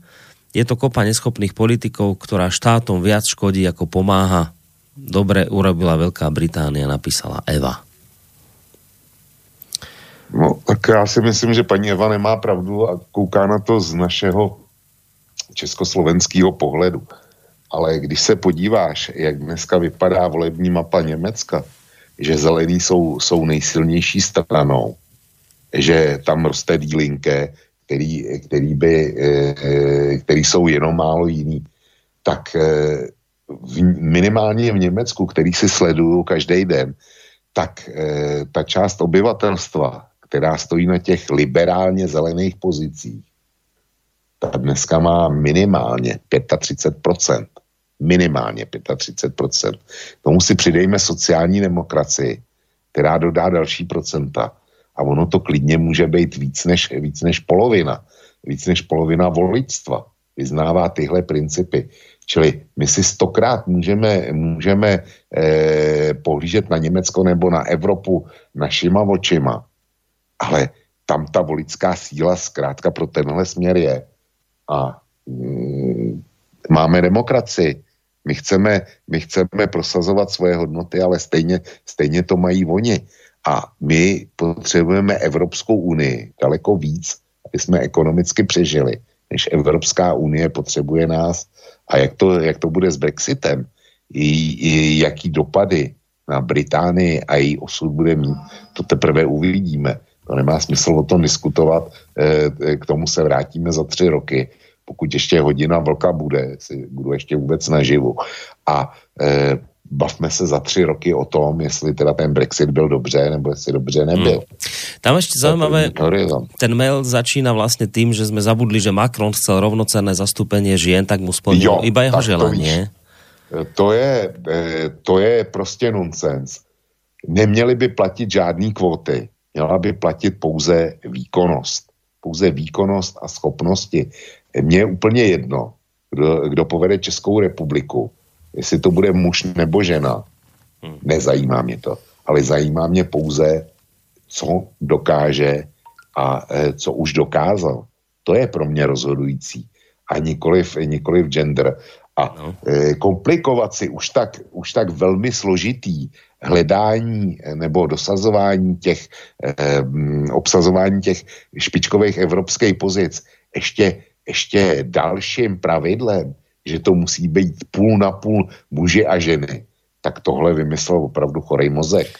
No, to jinak ja som tuto čítal taký pre mňa neuveriteľný komentár, písal to Peter Šúc, to je komentátor denníka ZME. Áno, áno. Teď ti prečítam, že hlášky, že najväčším víťazom je nemecká armáda, ktorej bola údajne najslabšou ministerkou v histórii, bavíme sa o von der Leyenovej. Áno čo vraj podľa koaličnej SPD je jej kvalifikáciou na šéfku komisie, celkom ignorujú, že von der Leyenovú kvalifikovalo skôr genderové kritérium.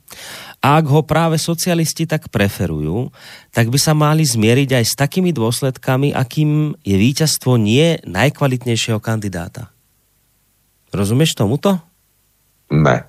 E, pokud chtěl pan Petr Šulc například říci to, že je nezanedbatelnou zásluhou eh, paní von der Leyen, že údajně se jí povedlo eh,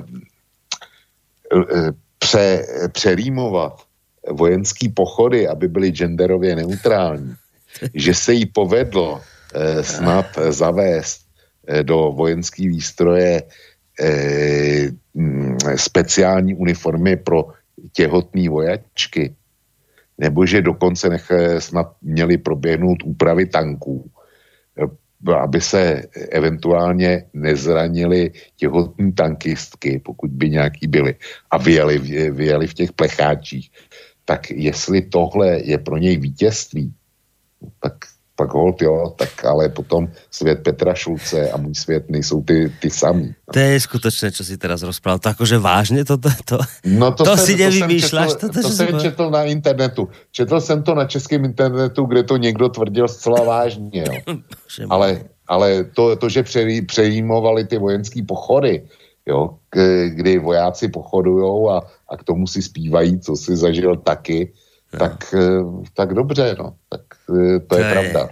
No tak No, že tu my sa tešíme z toho, keď si otvoríš zase naše mainstreamové médiá, tak sa tešíme z toho, že takéto vysoké posty, však von der Leyenová, Lagardeová tam je, že my tam, hneď tam máme dve ženy, že výborne, že to je tak krásne, že sa nám takto genderovo dorovnáva. E, Borisku, nem, e, Aj keď viem, že, ja viem, že Lagardovú... O, o, o odborný kvality, tak mezi paní von der Leyen hej, hej. a paní Lagardeovou to jsou světelný roky. A právě preto, a právě preto by malo rozhodovat se kritérium... prosadila do, do, pozice, do pozice generální ředitelky eh, Mezinárodního globálního poradenského koncernu McKinsey.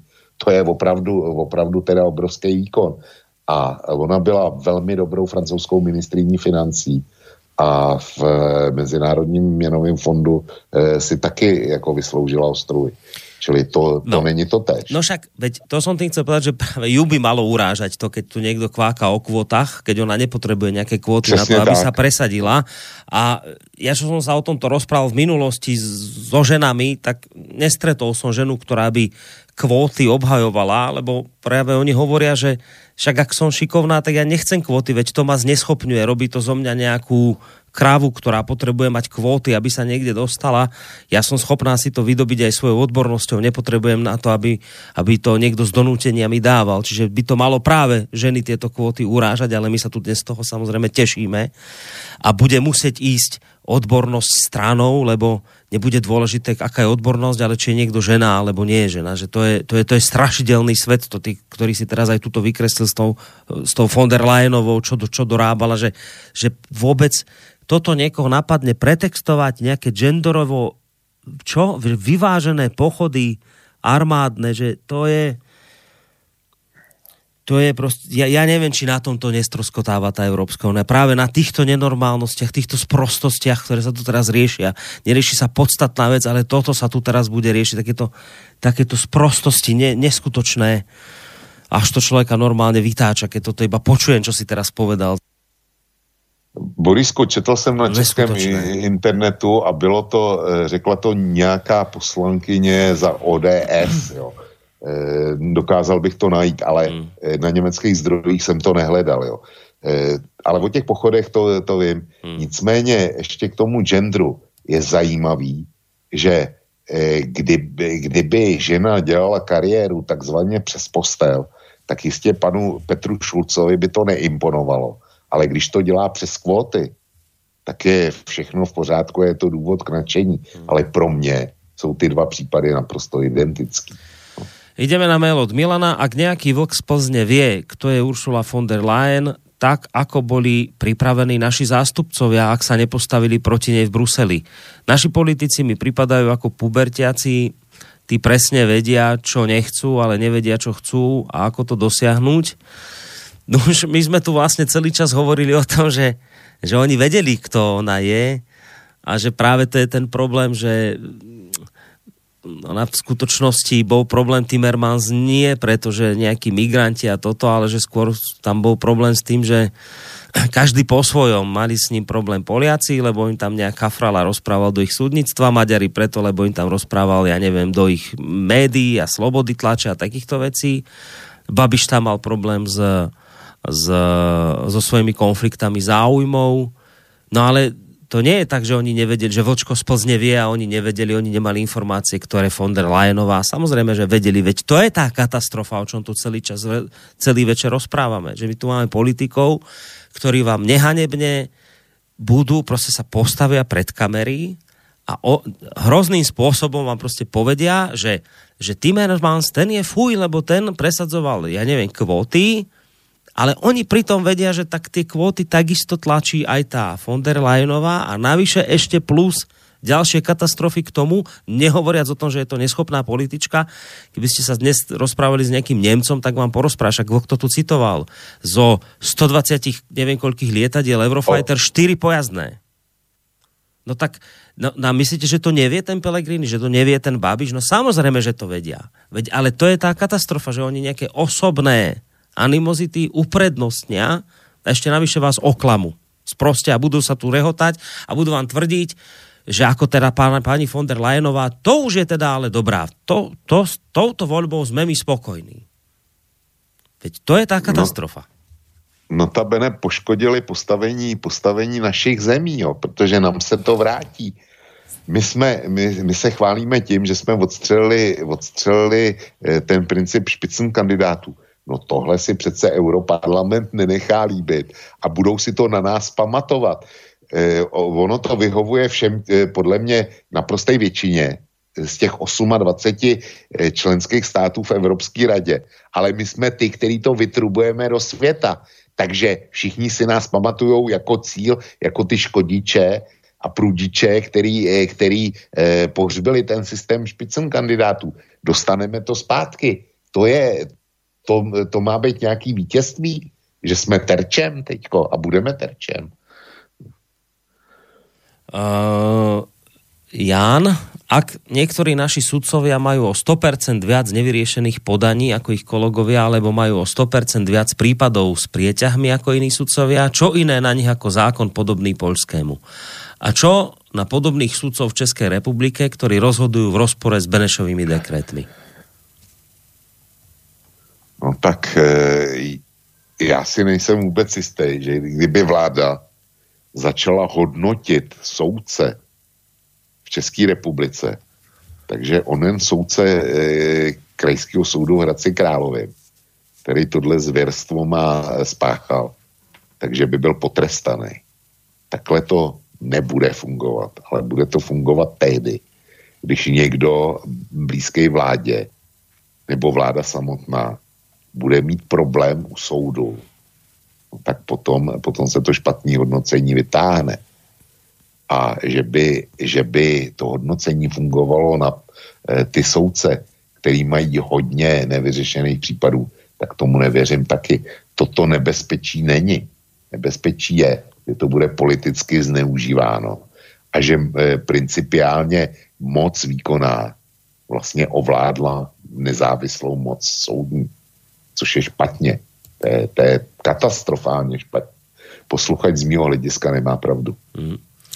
Uh, srdečne zdravím do studia Vlka Borisa a ďalší. Dorozumím Vlkovi, že nemiluje Európsky parlament, ale de facto od prístupového referenda máme príslip, že jednou za 5 let do EÚ nieco a niekoho volíme. Pokud by Europarlament nebyl, tak Rada evropských států mimo Německo a Francie bude, bude brát EU jako něco, s čím nejsou nějak propojení. Co říká Vlk k takovému pohledu? Já nevidím, proč bych, proč bych si měl myslet, že když nebude Europarlament, tak nejsem propojený s Evropskou unii. Já prostě razím, razím teorii, že Česká republika ekonomicky nemá bez Evropské unie sebe menší šanci na důstojný přežití. A budoucnost bez Evropské unie, která by fungovala jako jeden výkonný celek, tak eh, jestli se tohle nestane, tak e, nemá budoucnost Evropa jako taková. To, to ani Německo samo e, se svou velmi výkonnou ekonomikou už dneska nemůže ani Číně, ani Spojeným státům eh, konkurovat. Já dám malý příklad. Není to tak dávno, co Evropská komise zamítla, opakuju, zamítla eh, plánovanou fúzi mezi dvěma nej, největšíma evropskýma výrobcema železničních vozidel, německou firmou eh, Siemens a francouzskou firmou Alstom. Bylo z toho velký zlé, že to nebylo povolený, protože komise argumentovala tím, že by tenhle konglomerát měl v Evropě příliš velkou ekonomickou sílu oproti ostatním konkurentům. Ale Němci a Francouzi říkali, že i tenhle spojený, spojený podnik by, byl, by měl pouze třetinovou velikost proti asi třem jiným konkurentům z Číny. E, což znamená, že nepovolená fúze znamen, e, povede k tomu, že jak Siemens, tak Alstom ztratí konkurenceschopnost v globálním měřítku. A my už jsme se dneska dožili toho v Čechách, že soukromý dopravce Leo Express nakupuje ve velkým eh, železniční soupravy v Číně. Eh, ne plzeňská Škodovka a eh, její poboční závody jsou zde hry, ne evropští dopravci nebo evropští výrobci typu Siemens nebo Alstom, ale Čína Čína dodává. Chceme, aby práci českých, potažmo evropských e, firem, kam fungují zase české a slovenské subdodávky, aby to všechno odešlo do Číny. A tady, tady nezůstalo nic. My jsme pouze kupovali. Jak dlouho si budeme moc dovolit kupovat tyhle věci, když ztrácíme výrobu. No čak, to je problém. Čiže čo, riešenie Spojené štáty Európske, veľké fúzie, aby sme konkurencie schopní e, boli? Borisku, já si myslím, že to řešení by bylo správný. Jo. Bylo by správný.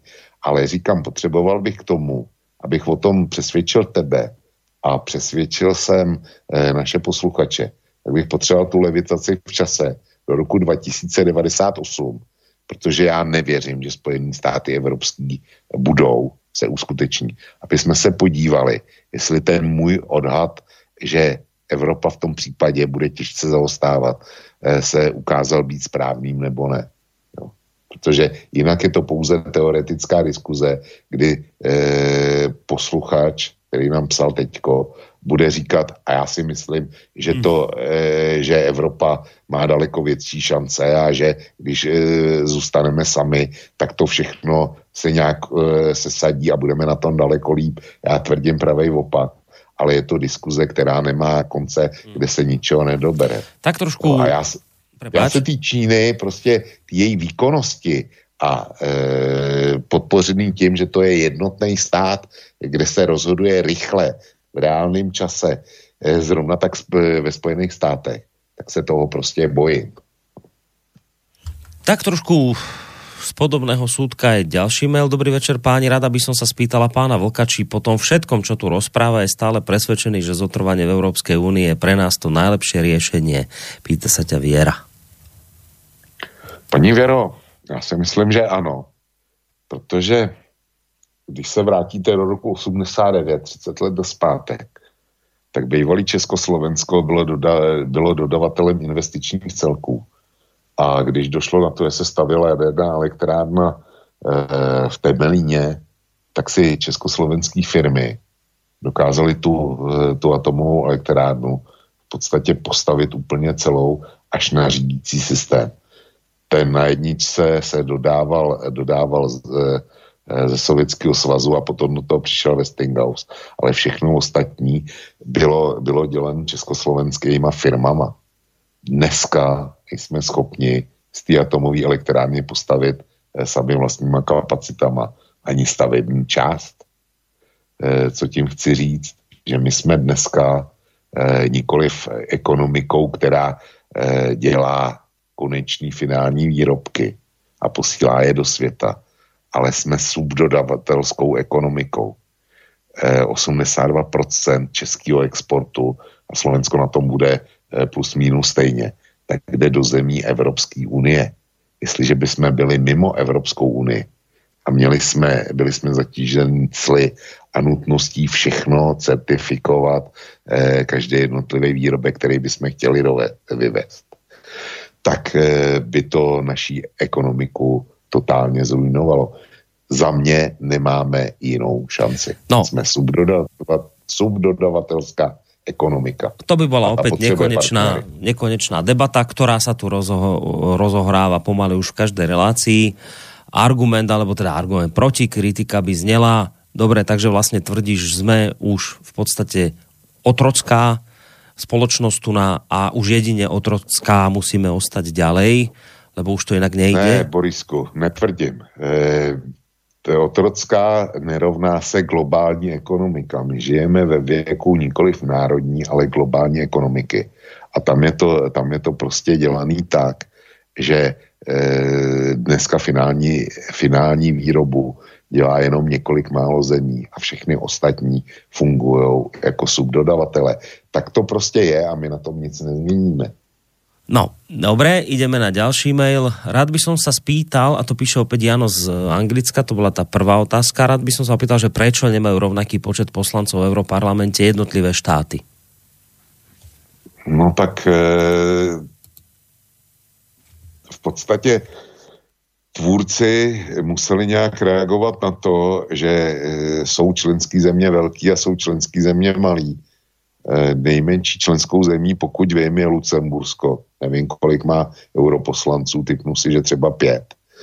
A největší členskou zemí je eh, nejlidnatější je Německo a to má asi 91 poslanců. Jenomže těch, zatímco Lucemburčanů nevím, kolik je, řeknu půl milionu, tak Němců je 80 milionů, což znamená, že Němců je 160 krát víc.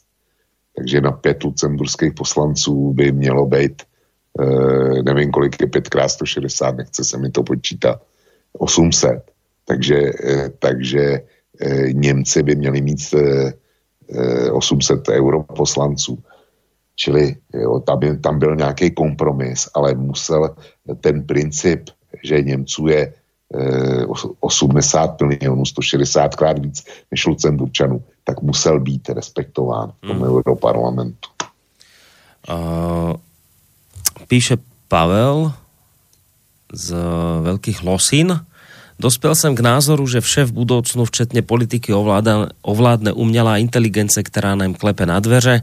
Prestaneme mít kontrolu nad svými osudy, rozhodování bude mít v rukou ten, kdo tuto umělou inteligenci ovládne tak, jako se nás neptají, jestli souhlasíme se zaváděním umělé inteligence, tak se nás taky nebudou v budoucnu ptát, jak by měla vypadat Evropa. Evropu si udělají takovou, jakou budou chtít, nám napísal posluchač Pavel, ktorého, pozda- Pavel, ktorého pozdravujeme a je častým písateľom do týchto našich relácií.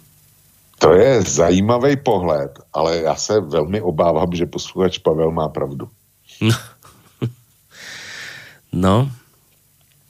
A ešte tu máme, ešte niekde som to, aha, to je od, od Laca, Dobrý večer, zaujímavá téma Spojené štáty Európskej únie. Navrhoval by som vám skúsiť sa pozrieť na tento projekt z pohľadu praktického, vymenovať, ktoré skutočnosti v súčasnosti túto koncepciu podstatne narušujú a aký je predpoklad narušujúce prvky tejto koncepcie doriešiť.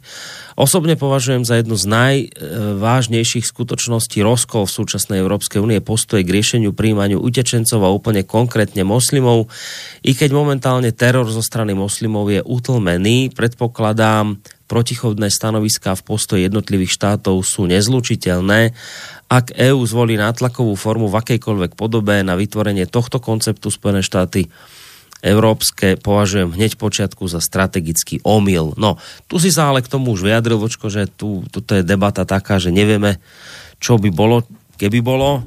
Čiže tu by sme sa no, zase... ale hlavně, hlavně Spojené státy evropský nemají šanci, protože kdyby vznikly Spojené státy evropský, tak by to znamenalo, že národní reprezentace politický se vzdají moci, což oni nikdy neudělají, Borisku. Hmm. To, to na to můžeme zapomenout, že by že by Robert Fico nebo, nebo paní Čaputová se vzdali svých úřadů, a e, který si pracně vybojovali, jenom proto, aby vznikly Spojené státy evropský a oni se stali řadovými občany, tak to nikdo neudělá. Tohle to, je jedna věc. Druhá věc je, že e, spousta lidí by se s tím neidentifikovala.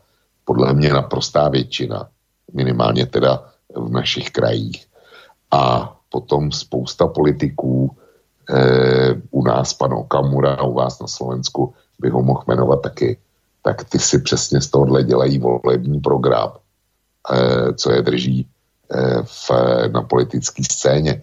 Čili Spojené státy evropský nemají, nemají nárok na existenci. Jakoliv si myslím, že to je jediný racionální řešení hmm. pro eh, další rozvoj Evropy. No keď si hovoril v prípade Pavla Zlosin, ktorý nám tu namaľoval nepríjemnú budúcnosť, že žiaľ, ale takto aj podľa teba vyzerá s tou umelou inteligenciou, čo inak mimochodom by znamenalo, že zbytočne tu celý čas rozprávame, lebo to celé tak bude úplne inak. Ale máme tu ďalší mail s nie práve najkrajšou namaľovanou budúcnosťou od eh, od Mareka, že dobrý podvečer, v roku 2095 bude z Európy islamský kalifát, v ktorom nebude ani stopy po nejakej Európskej únii a jej pôvodných obyvateľoch. Takto to on vidí a zrejme by ho zaujímalo, čo si o tom myslíš ty. Vyloučený to není. Eh, já jsem samozřejmě dostal ty maily, které projektovali například osud Francie nebo osud Belgie, ty, ty běhaly řetězově po síti, tak jsem je dostal taky.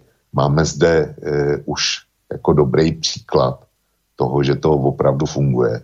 Ta eh, islamizace Evropy a tím je Kosovo, kde zkrátka původně muslimská albánská menšina svou natalitou převýšila původní srbské obyvatelstvo a došlo to tak daleko, jak to, jak to došlo a to je, to je jenom začátek. Čili eh, jo, tyhle vize nepovažuji za fantazii, ale budu pevně doufat, že jsou milní, že, že nakonec to bude jinak. No a ešte som tu videl jeden mail, ten som si odkladal, ale kde ho teraz mám? To bola otázka na Lagardeovú. O, Počkaj, za chvíľočku už ho nájdem. Aha, tuto to mám, že dobrý večer, zaujímal by ma ešte vás, už ste, už ste teda spomínali uh, kadekoho, na kade, kadejakých postoch vrcholných, ale nevyjadrili ste sa ešte k pani Lagardeovej. Uh, dočítala som sa, píše Milada, že citujem, skeptická, skeptická časť trhu analytikov a médií poukazuje na to, že nie je ekonomka, že 63-ročná právnička je neskúsená v oblasti menovej politiky a chýba je priama skúsenosť so svetom centrálnych bank.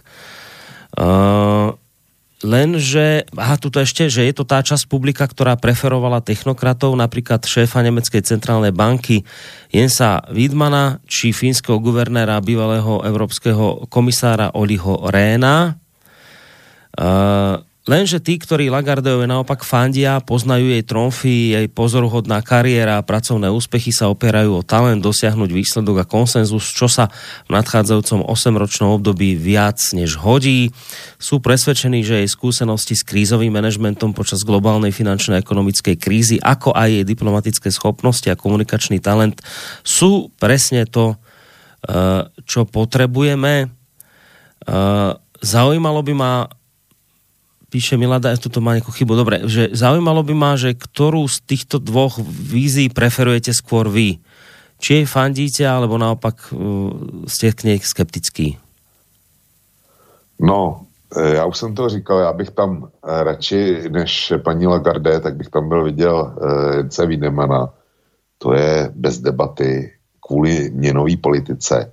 Ta výtka, že ona nepřišla že nemá zkušenosti s měnovou politikou, tak to je, ta je oprávněná. Nicméně paní Lagardeová je velice schopná dáma a e, jistě si zvolí e, poradce naprosto špičkový úrovně, který budou velmi dobře radit v, to, v tomhle směru. Čili e, tam, tam já problém nevidím, že by, že by nezvládla měnovou politiku. Já vidím problém jinde že ona je svým založením francouzska. Byla francouzskou ministriní, ministriní financí a ví, jak na tom Francie je. A ví, že Francie musí restrukturalizovat a že e, prostě půjde na ruku tomu jižnímu křídlu a že to bude, že to bude e, další z těch, e, který půjdou stejnou cestou jako Mario Draghi.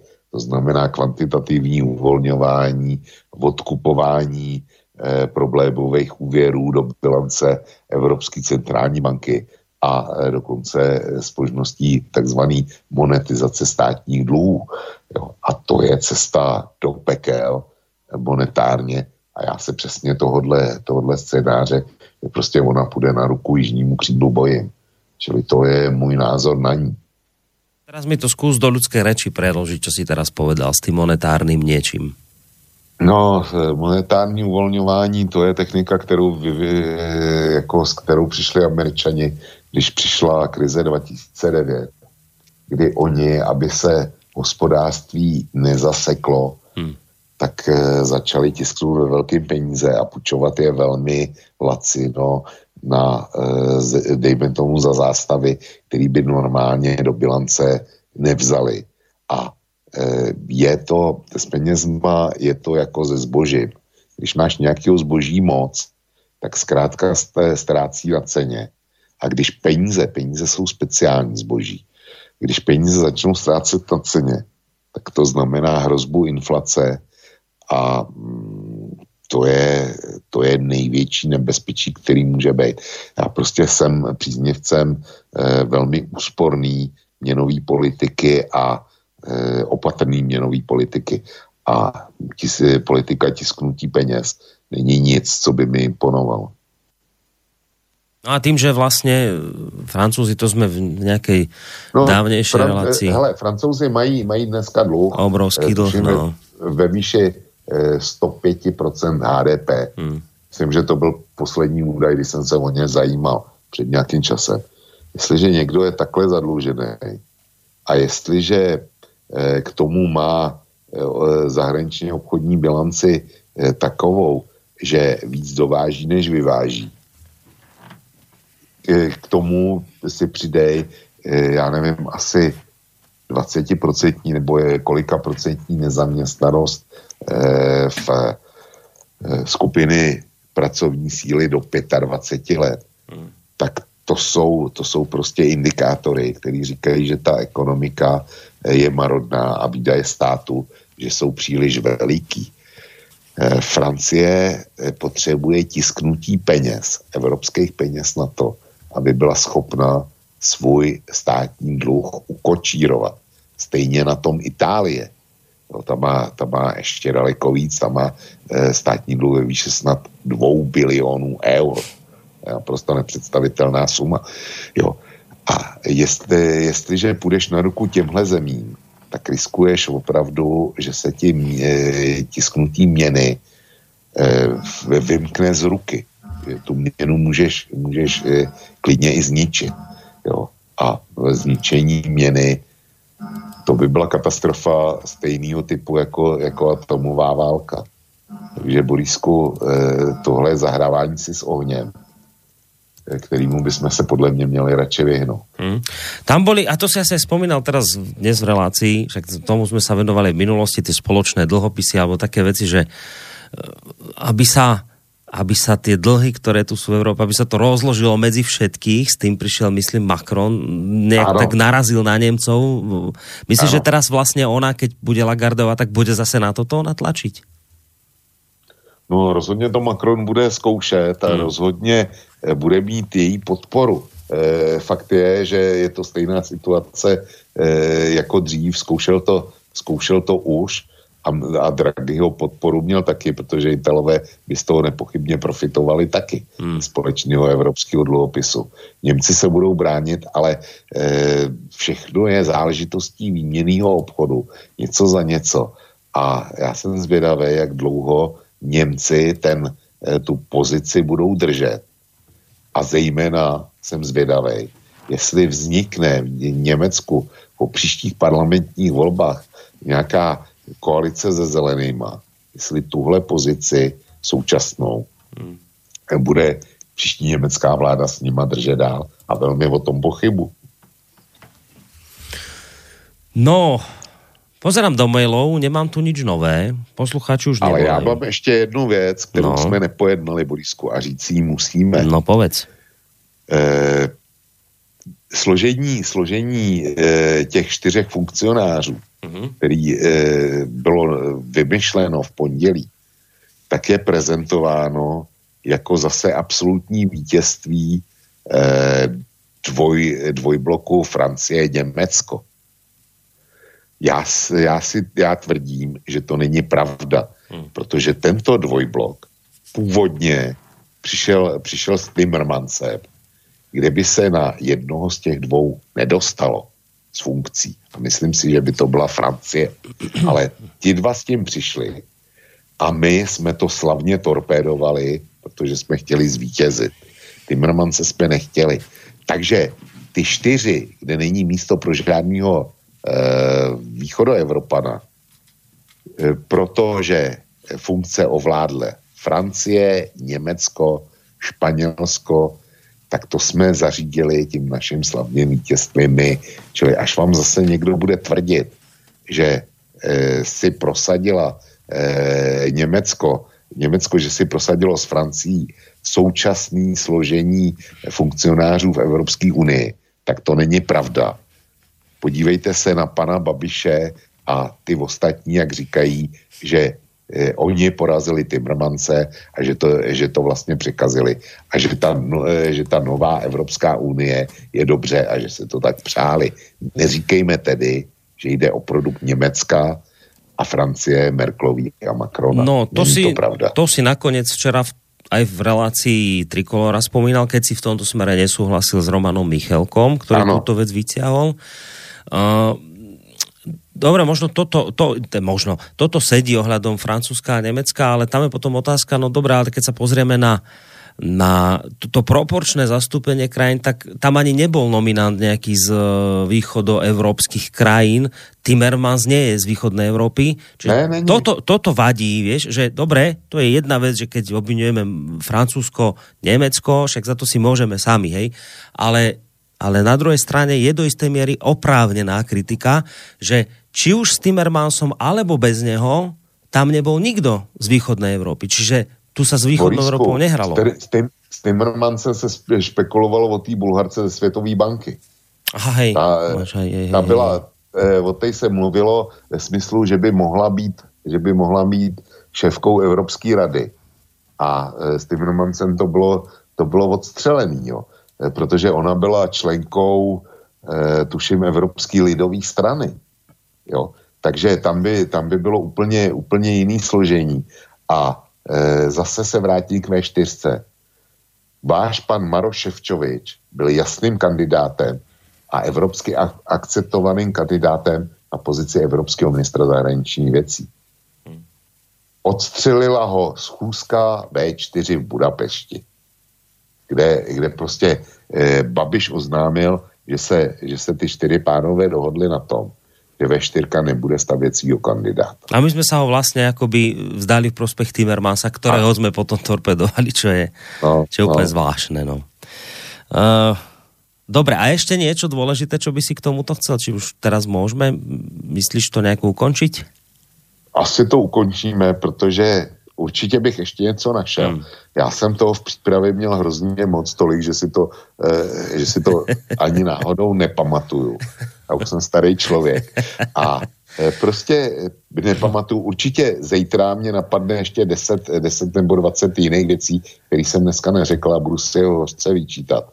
Ale je 12, eh, je 5 minut po půlnoci, No. se repletu. Pomaly sa blížime škvrt na jednej. No. No, to už je to čas už na máme- ukončenie určite. To už máme nárok na to si nepamatovat a skončit. Pozri sa, ty sa veľmi rozčulovať nad týmto nemusíš, lebo prevádzkuješ portál KOSA, takže to, čo sa dnes e, nejakým spôsobom nespomenulo, už akýchkoľvek dôvodov môžeš ešte potom pretaviť do článkov. Ja predpokladám, že sa ešte tejto téme u seba venovať budeš. Dokonca No, mám to v predpokladám, plánu, no. Mám takže to plánu. napokon to, čo sa tu dnes nepovedalo, môže ísť do článku a poslucháči naši si to môžu potom prečítať. Prípadne nikde je napísané, že túto tému opäť nemôžeme otvoriť. Nakoniec uvidíme, ako, ako dopadnú aj tie hlasovania europoslancov, ak von der Leyenovú... No, to, bude, to, bude, to bude správná kovbojka. Já, No. si mi, já, já bych si skoro sadil na to, že paní von der Leyen neprojde uh-huh. a když neprojde, tak Evropa má obrovský problém, protože sjednotit se zase na někom dalším, to vůbec nebude legrace. Mm. Notabene, tam bude muset být dodržený opět genderový princip. Ano. Já jsem, já jsem zvědav, kde vytáhnou e, další ženu z klobou. A tak, ja si myslím, že nejakú by ste našli, len nech je to žena, ale, ale toto, čo hovoríš, že je d- veľká pravdepodobnosť, že naozaj neprejde. Ja som čítal vyjadrenia, my máme teraz nového poslanca z, z progresívneho Slovenska, liberála Šimečku mladého, to je syn toho Šimečku Áno. disidenta, teda disidenta. A on hovoril, že sa rozprával s viacerými poslancami a vyzerá to naozaj tak, že bude veľký problém s tým, že viacerí avizovali, že jednoducho budú mať s touto ženou problém. Čiže vôbec to nie je také niečo, že, že len formalita, je to viac menej jasná vec. Naozaj to bude, asi to ešte bude dosť veľká zápletka s týmto. No a ona musí navíc získat e, většinu z celkového počtu poslanců, ne z počtu přítomných. Jo. Mhm. Takže, takže o to je to kritérium tvrdší. Mhm. A já, já to vůbec pro ní nevidím dobře. A to myslím, že o dva týždne nejako zhruba má byť, nie to hlasovanie? No, no, to je No, no, myslím nějak. 16. ale Hm. 16. nebo 19. si myslím. No. Že to nakoniec môže byť, počkaj, to bude tretí piatok, to by sme nemali reláciu. No ale tak možno potom v ďalšom týždni by sme sa tomu povenovali. Dobre, Vočko, nebudem ťa viacej zdržiavať, máme pomaly štvrt na jednu, púšťam ťa už do perín, môžeš ísť spať, ja si myslím, že dnes si odvedol parádnu prácu. Zase raz, pokiaľ ide o informácie, ktoré si tu dnes porozprávala, s ktorými si sa podelil aj s našimi poslucháčmi a rovnako tak samozrejme poslucháčom ďakujem veľmi pekne, že sa zapájali. Takže Vočko, maj sa pekne, do počutia. Borisku, eh, děkuji ti za eh, dnešní relaci, posluchačům za zájem a všem přeju eh, samozřejmě tobě taky pěkný víkend a za týden nashledanou. Tak, maj sa pekne. To bol Vočko z portálu Kosa, alebo Vlkovo bloguje. Ešte raz ďakujem aj vám, všetkým, ktorí ste nám písali maily, ktorí ste aj telefonovali, aj tým, ktorí ste povedzme do tejto neskorej hodiny spolu s nami vydržali. Uh, veľa tu zaznelo informácií, nie so všetkým musíte a so všetkým sa samozrejme nemusí súhlasiť. Uh, zazneli tu aj, aj, aj, aj čierne scenáre toho, čo nás postretne, či už teda s umelou inteligenciou, alebo s moslimami. Tak si dáme jednu takú pesničku aj, aj na záver, takú, ani neviem, či pozitívnu, či negatívnu, ale takú peknú a tematickú. Majte sa pekne. Pekný zvyšok večera vám prajem Boris Koroni.